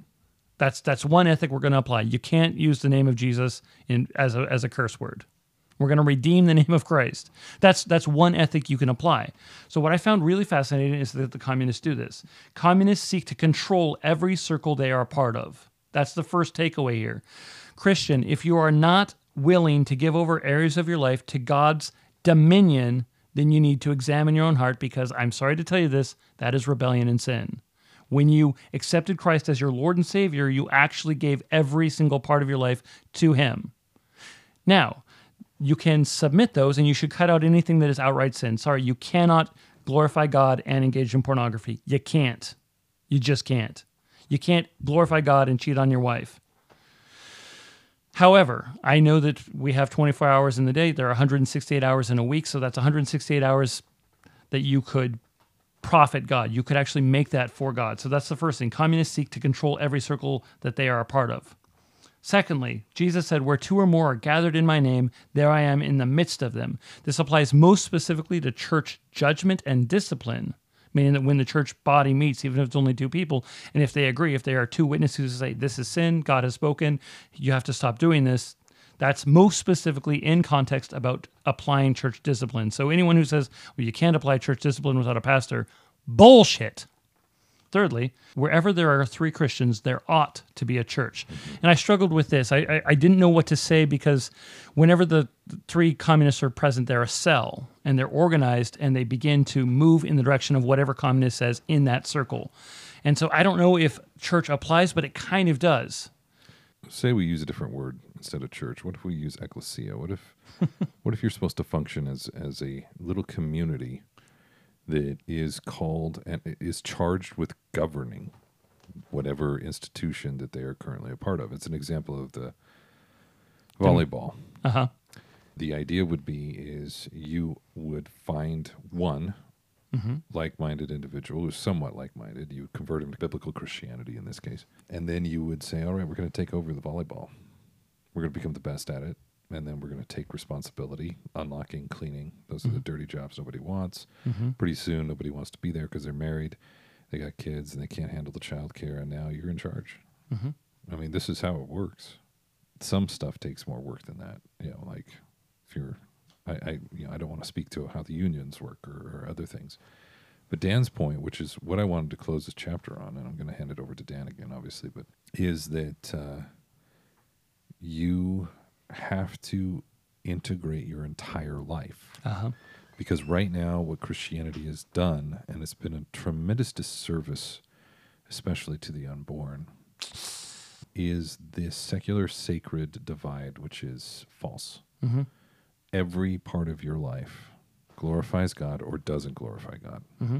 that's all there is and if you're not actively looking to make whatever part of the world that you're even your hobbies Mm-hmm. that encompasses even your hobbies to cause it to glorify God. That means you have to take it over. Mm-hmm. You have to take over institutions and then you have to enforce biblical ethics. Mm-hmm. And in my experience, yes, there are people that balk at it, that, that have a cow, they don't like it. But an overwhelming majority of them go, Holy cow, this is nice. Uh huh. Justice is a fresh air. I mean, like, I really like it. They don't feel safe. It feels edgy, frankly Uh huh. It really does.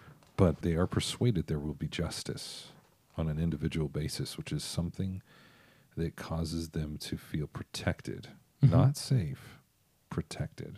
so there's this idea when you think of taking over a circle we immediately go to creating a circle like well okay so i'm super into i'm just going to create a straw man for a moment just bear with me i'm super into anime and i want to have a circle that glorifies god with anime so you know what okay so i'm going to get my friends and i'm going to convince it I, i'm not I, I don't like anime but i'm just using it as an example here and so there's this idea that, oh, yeah, I'm going to create this thing. And then they create this weird small thing that just sort of exists for a while and never goes anywhere. And the communists were way smarter than that. That's not what the communists did. The communists didn't start factories. They're actually wholly against owning and starting factories. And that's that's part of the flaw of their worldview. What they did is they went where there were already things going on and then they started working there. They started playing golf there. They started listening to music there. You can do that. There is absolutely nothing in the Bible that says you can't go to where the non Christians are, start doing what the non Christians are doing if there is no sin in it, and then take it for the glory of Christ and now make them Christian through it. They're, sorry, they're- I can't find the verse that forbids that. Yeah, uh, even if you're anti-Marxist and you re- you hate their religion, Yeah. and you hate their faith, and you hate their you hate their debauchery, and you you hate the murders that they subsidize, and you hate the tyranny that they are seeking to enact at all times while you're at university, and the tyranny that you have to live under. You can't get out of a university without learning all their garbage, and you can't fight back because Marxism hates Christ, Hates Christ, and and they've taken over every university.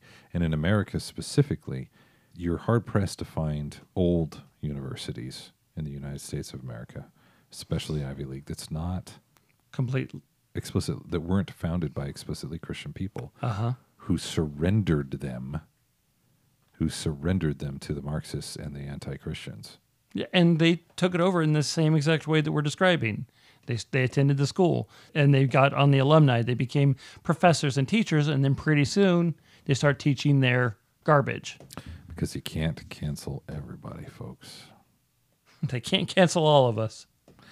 All right, now I'm going to tell a story. I ran my first small group, which was Black Ops, and then uh, I started running another one. I handed it over to Oren, a guy named Oren, and he didn't know how to run one. Mm-hmm. And I assumed that he'd just pick it up through osmosis because I it seemed pretty straightforward to me. It was very naive of me. But I had never run one technically, but I'd read all the books. So I'd never run a small group in my life, and I ran Black Ops for my first small group in my life. Mm-hmm. And so I said, well, you know, this guy kind of saw how it went, so I'll just hand it over to him. Charismatic, lots of Yeah, very this guy's knowledgeable a- guy. Yeah, he was way together than I was. So after that was done, it kind of melted down on him, and uh, he was discouraged. And I said, uh, "Wow, this is my fault." So I ran something called Small Group on Small Groups, which we brought up several times. And in it, we dedic- we do dedication and leadership, and it, it is a standout element of that curriculum, which is why we're doing it right now on the podcast. In dedication and leadership, I realized that you have to have a way to engage the ideas. So mm-hmm. if you just sit and read it, or in your case, dear listener, if you sit and listen to it, it means nothing. It means nothing. You get excited about it, but it means nothing if you don't go out there and do a thing mm-hmm. with it. So one of the individuals that came through, there was a lot of people that came through the small and smalls that were run afterwards by myself and Dan and I think one other. But a lot of dedication and leadership has been taught over the last Ten years. yeah, 10 years. One of those students went out and said, Well, I, I, I want to present worldview. You know, there's a lot of news right now. And so during the pandemic, with the 99, over 99% survival rate, during that pandemic, he started printing on his little inkjet printer, I suppose, flyers. And he called it a night flyer and he set up a little website. And it was basically op ed work. So he would write an opinion piece on one side, and then on the other side, he just had a graphic with the name of his website. I might be slightly varying it, but uh, that's that's what I remember as I'm sitting here. And he hands it out. He hands it out in a couple of different neighborhoods. On the website, he has like a book reading list, and that includes dedication and leadership. Include a few other books, some of which I've read, some of which I haven't. Then he handed it out in neighborhoods. I don't even know all the neighborhoods that this guy handed it out in, all over Yakima, and he he did multiple flyers over the course of I don't know. I, I don't exactly know when he started, so I to say eight months. So he does this, and people ignore him. You know, he probably works at night. And Hence the hence the term, I guess. yeah, the night flyer. I don't know all the details uh, clearly, but I got one. You know, I was, I closed my front door and locked it, and it was dark out. And when I got up very early the next morning, my wife handed it to me. So he handed it out at night, on my doorstep anyway. And so I'm assuming he hit my whole neighborhood at that time because I looked out the door and it was all over my neighborhood. and his first flyer that I remember was uh, "You're a Nazi," was what it was entitled. And underneath it, he described parallels between the Black Lives Matter movement and how the fascists took over Germany. Mm-hmm. And at the end, he said, You're a Nazi if you vote for a Democrat, period. and, you know, it was a good point, and there are a lot of parallels. Not very subtle propaganda, but no, yeah, it was very on the nose. And he hands it out, and, and there were some people that were angry What? took pictures of it and posted on Facebook talked about how outraged they w- were by this propaganda that was on their doorstep. Mm-hmm. Then he does a few more, and one of them he talks about a good politician who stood up to the governor who was abusing his powers and enforcing lockdowns that benefited corporations that donated to the Democratic Party. Surprise! Yeah, so instead of having multiple watering holes, we'll have one centralized watering hole where everyone can go. Yeah, because COVID can't go to Walmart or mm-hmm. Costco. Yeah. Can't. Science. So he writes these little flyers, and uh, not much comes of it. Then he writes a flyer about what I would call an open secret being ignored by Socialists. by local media socialists. And I mentioned it earlier in this podcast is that a city councilwoman had been having a text conversation with a potential city council uh, person. Candidate or Yeah. And it was the candidate's husband. Apparently, the candidate was running, it was a woman. Her name was Janice Deccio, was running in District 4, which is the district that I live in for city council. And Soneya Lund is a city councilwoman who's already been elected. And she was networking with a guy named Deccio about how to basically manage the campaign by blackmailing members of the community for political gain, specifically in order to take over the city council. They want to take over the city council so that they can push through things like sanctuary city and income tax and things like that. and they were they were uh, counseling Janice Deccio's husband to scrub his Facebook and Mm-hmm. have a squeaky clean appearance so that he can appear to be Republican without actually saying anything Yeah. Republican Republican-esque. Right. And the guy's a, a rabid leftist who insults and attacks members of the community he disagrees with. Surprise! Uh-huh. So this guy says a bunch of things, pretty horrible things. And then she says some pretty horrible things. And then this guy, he takes a bunch of screenshots of the conversation that he has with Soneya Lund.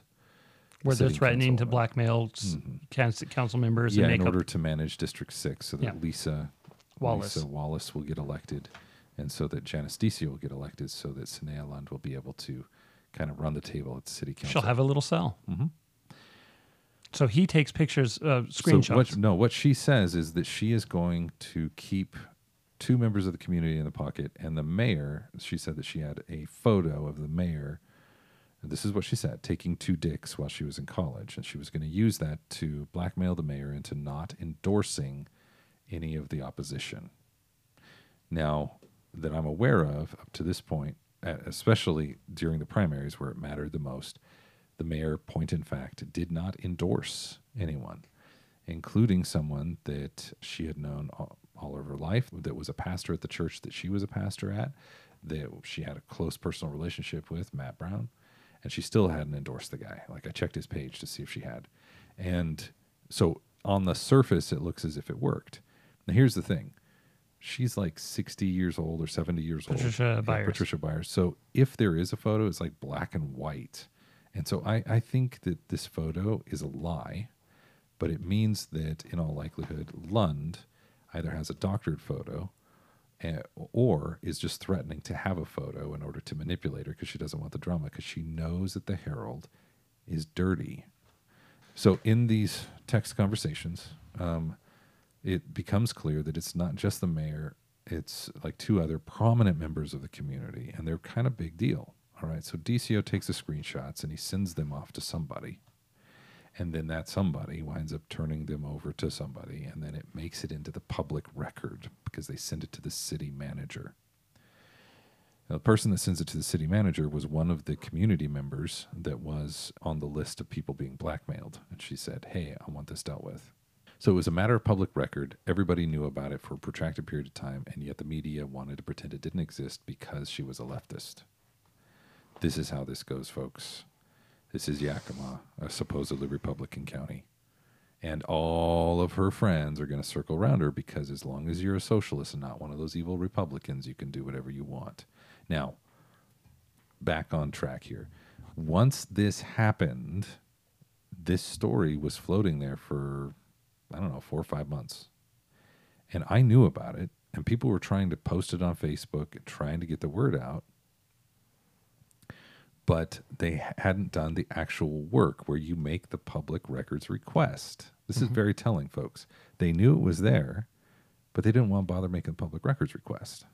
So finally, this guy, this night flyer. this night flyer character, I'm assuming had been through my small group on small groups. I'm pretty sure he had. Took the eight and a half by eleven and said, "Hey, you should make a public records request to ask about Janice Deccio and so and so and so and so." And then he showed pictures. He said, "These people are crooked Yeah. and are trying to blackmail members of the community in order to take over the city council."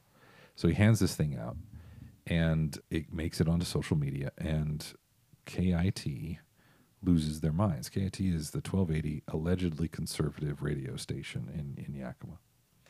Oh, what if they conserved lately? not much. And what they said was that Jason White, a city councilman who shared this information on a social media account, was a bad person for sharing this. All it was saying was you should do a public records request. That's what it said. The city of Yakima gets overwhelmed by public records requests because of this little piece of paper that was handed out. And finally, it starts to emerge. In the meantime, KIT launches an attack, specifically a guy named Dave Ettl, launches an attack against Jason White and makes up a bunch of stuff that's just ludicrous. Jason White also posts an audio recording wherein Lund, remember the person that said that she had pictures of the mayor taking dicks and she was going to blackmail the mayor, said that she had to censor Jason White because there was an organization on the west side that was going to give a grant to Rod's House, which is a nonprofit that she sat on the board of, for 2.5 million only if Jason White was dealt with, which is a form again of blackmail and corruption. This is corruption, folks. So he shares an audio recording of that, which is lawful, like open and closed book. It is lawful to do that. KIT gets on and lies and says that he broke the law. And the Yakima Herald Republic lies and says it broke the law.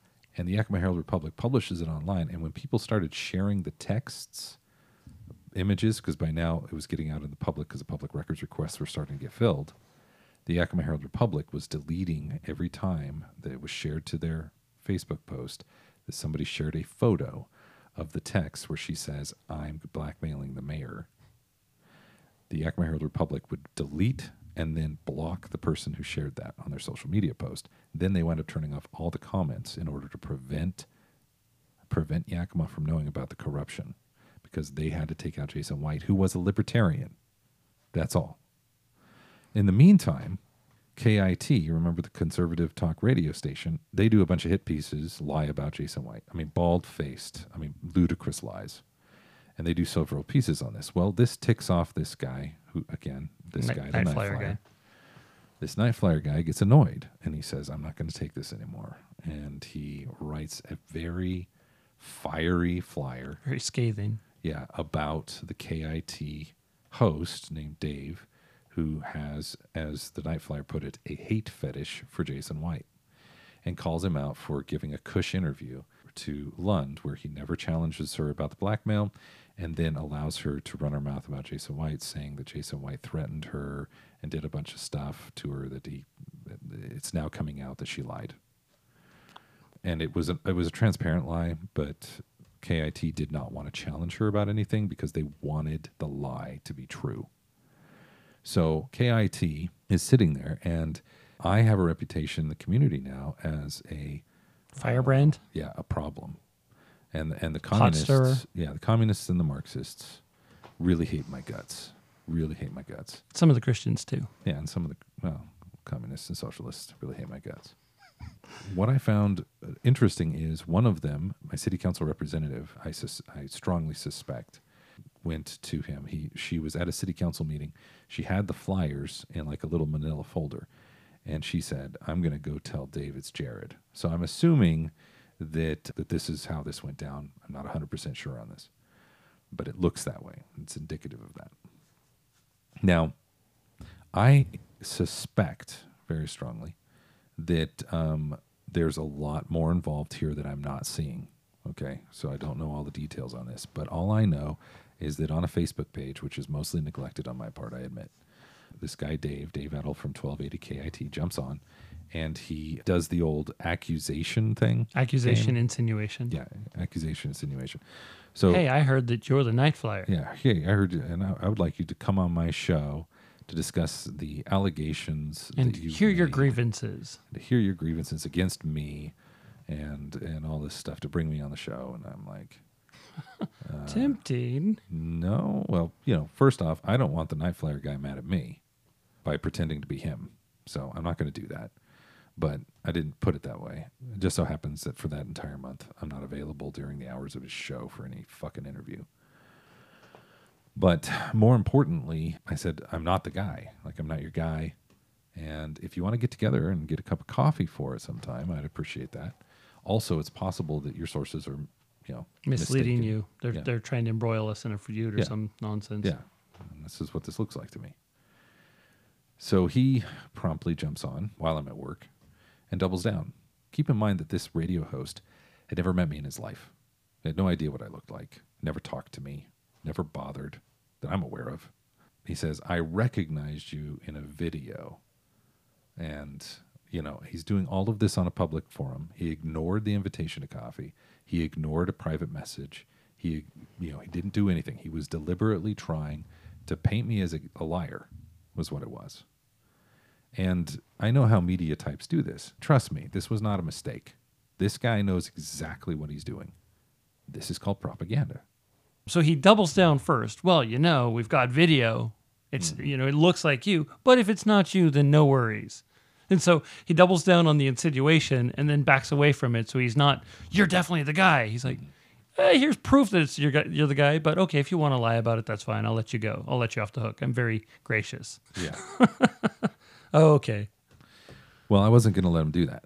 The come on hot public accusation on two different occasions, ignoring the invitation to actually have a serious conversation to get to the bottom of things if he's truly concerned. And then he attempted to get me to out my list of people who had been through small group on small groups.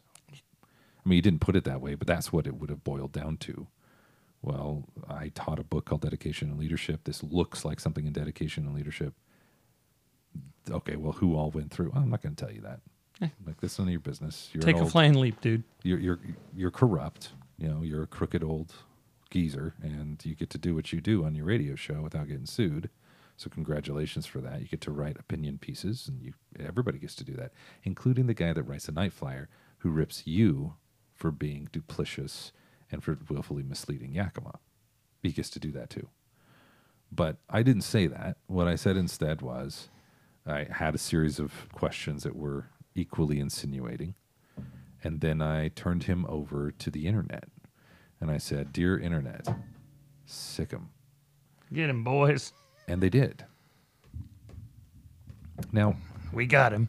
he is something of a megalomaniac. So as a result, he has to have the last word in. You know, the last word has to be like if somebody posts a meme, he has to respond every single time. And all this is doing is kind of presenting more evidence of his foolishness. And I'm sitting there kind of going, wow, whoever this night flyer guy is, or girl, you win. It's an eight and a half by 11 printer somewhere. Like this guy's not even using a print shop. You could tell by the look. Yeah, it, it looked homemade. Uh, I was super homemade. the, the one that I saw a screenshot of. I was it, I was embarrassed. I got a I got a screenshot of one. Do, do you know anything about this? Uh, nope. Okay, because last time I got something like this, it came from Jared. Uh, yeah, that's which I mean, I've helped you on the rain shadow report, Yeah. and I, I, I felt a little bit aggrieved, honestly. Like, hey, the, the rain shadow report is way better quality than this. I mean, we have some typos. It doesn't always look right, but come on, it's not an eight and a anyway. So I, I was I was personally offended for you. You know, if we give you propaganda, you'll know it. Yeah. It'll have our names on it.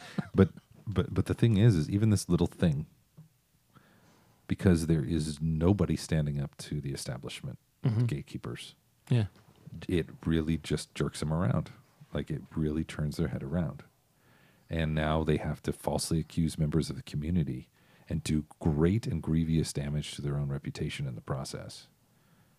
In order to try to find a way to shut it up, because they can't even handle that. And that's been one of the most encouraging scenes for me from the from 2020 into 2021. One of the most encouraging things about the political climate is the fact that people are discounting right off the bat the authorities because the authorities are lying through both sides of their mouth. Mm-hmm. And I mean, we all know that Newsweek is unreliable. They'll just print whatever they want. We know that the Washington Post is owned by Jeff Bezos and it's his personal blog. It's just, I mean, the, the article that I think highlights this the best is one that was written by somebody or other who said, here's why we shouldn't tax the ultra rich.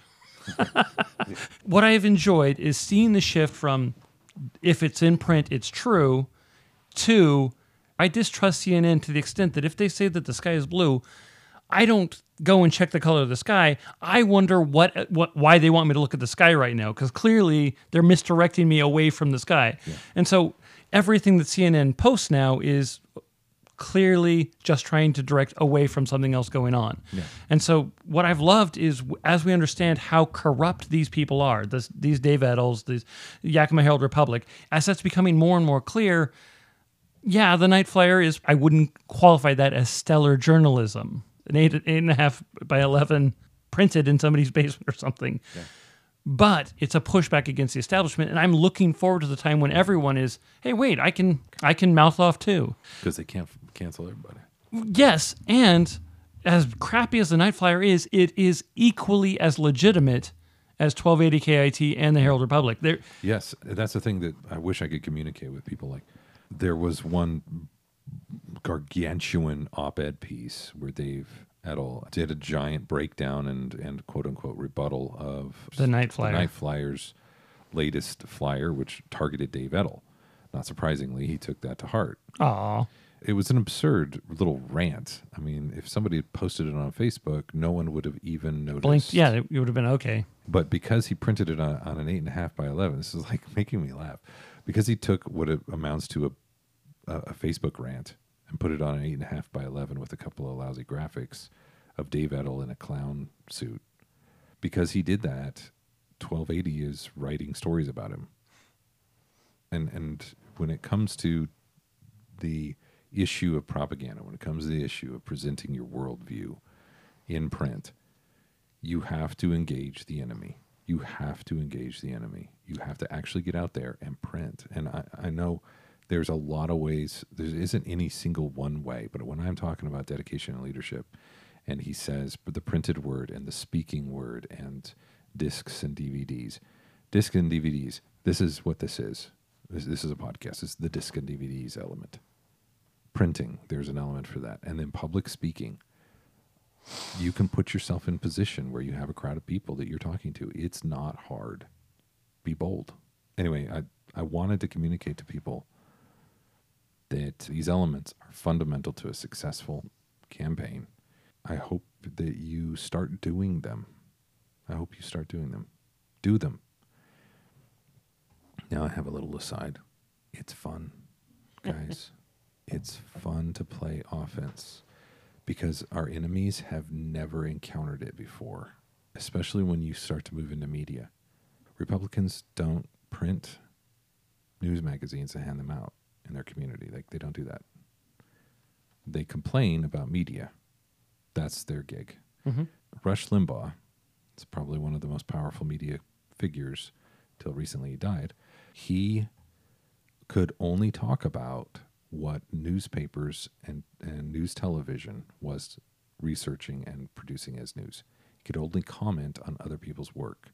He couldn't he never did any actual investigative journalism that I'm aware of himself.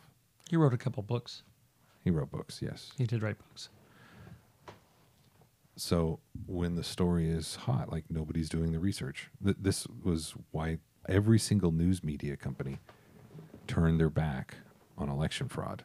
That's amazing. Yeah. If the shoe was on the other foot, if it was the other party, they wouldn't be doing this. Oh no, they just make it up.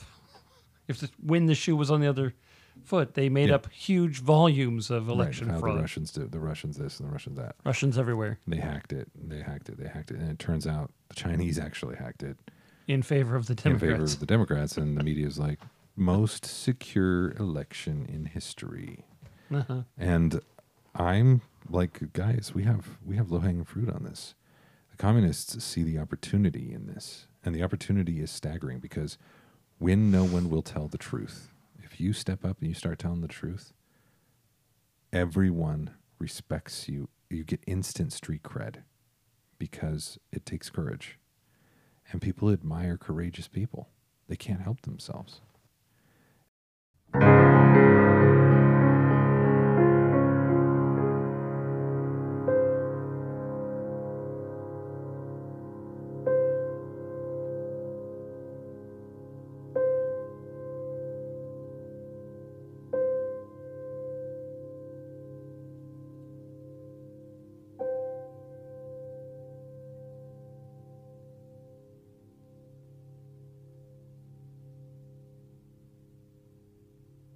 Some people call it network, net, networking. Net, networking. No one calls it networking. but they should. What are we drinking tonight? We've got Sandeman. Fine tawny port.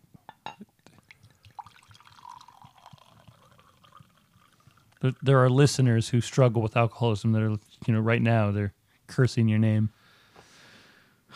And I'm one of them. I struggle with alcoholism. I, I'm not an alcoholic, but I want to be. And I keep trying to become addicted to alcohol and it's it's just it's really hard. It's not funny, Dan. It's not a joking matter. Anything can be a joking matter if you don't care about hate mail.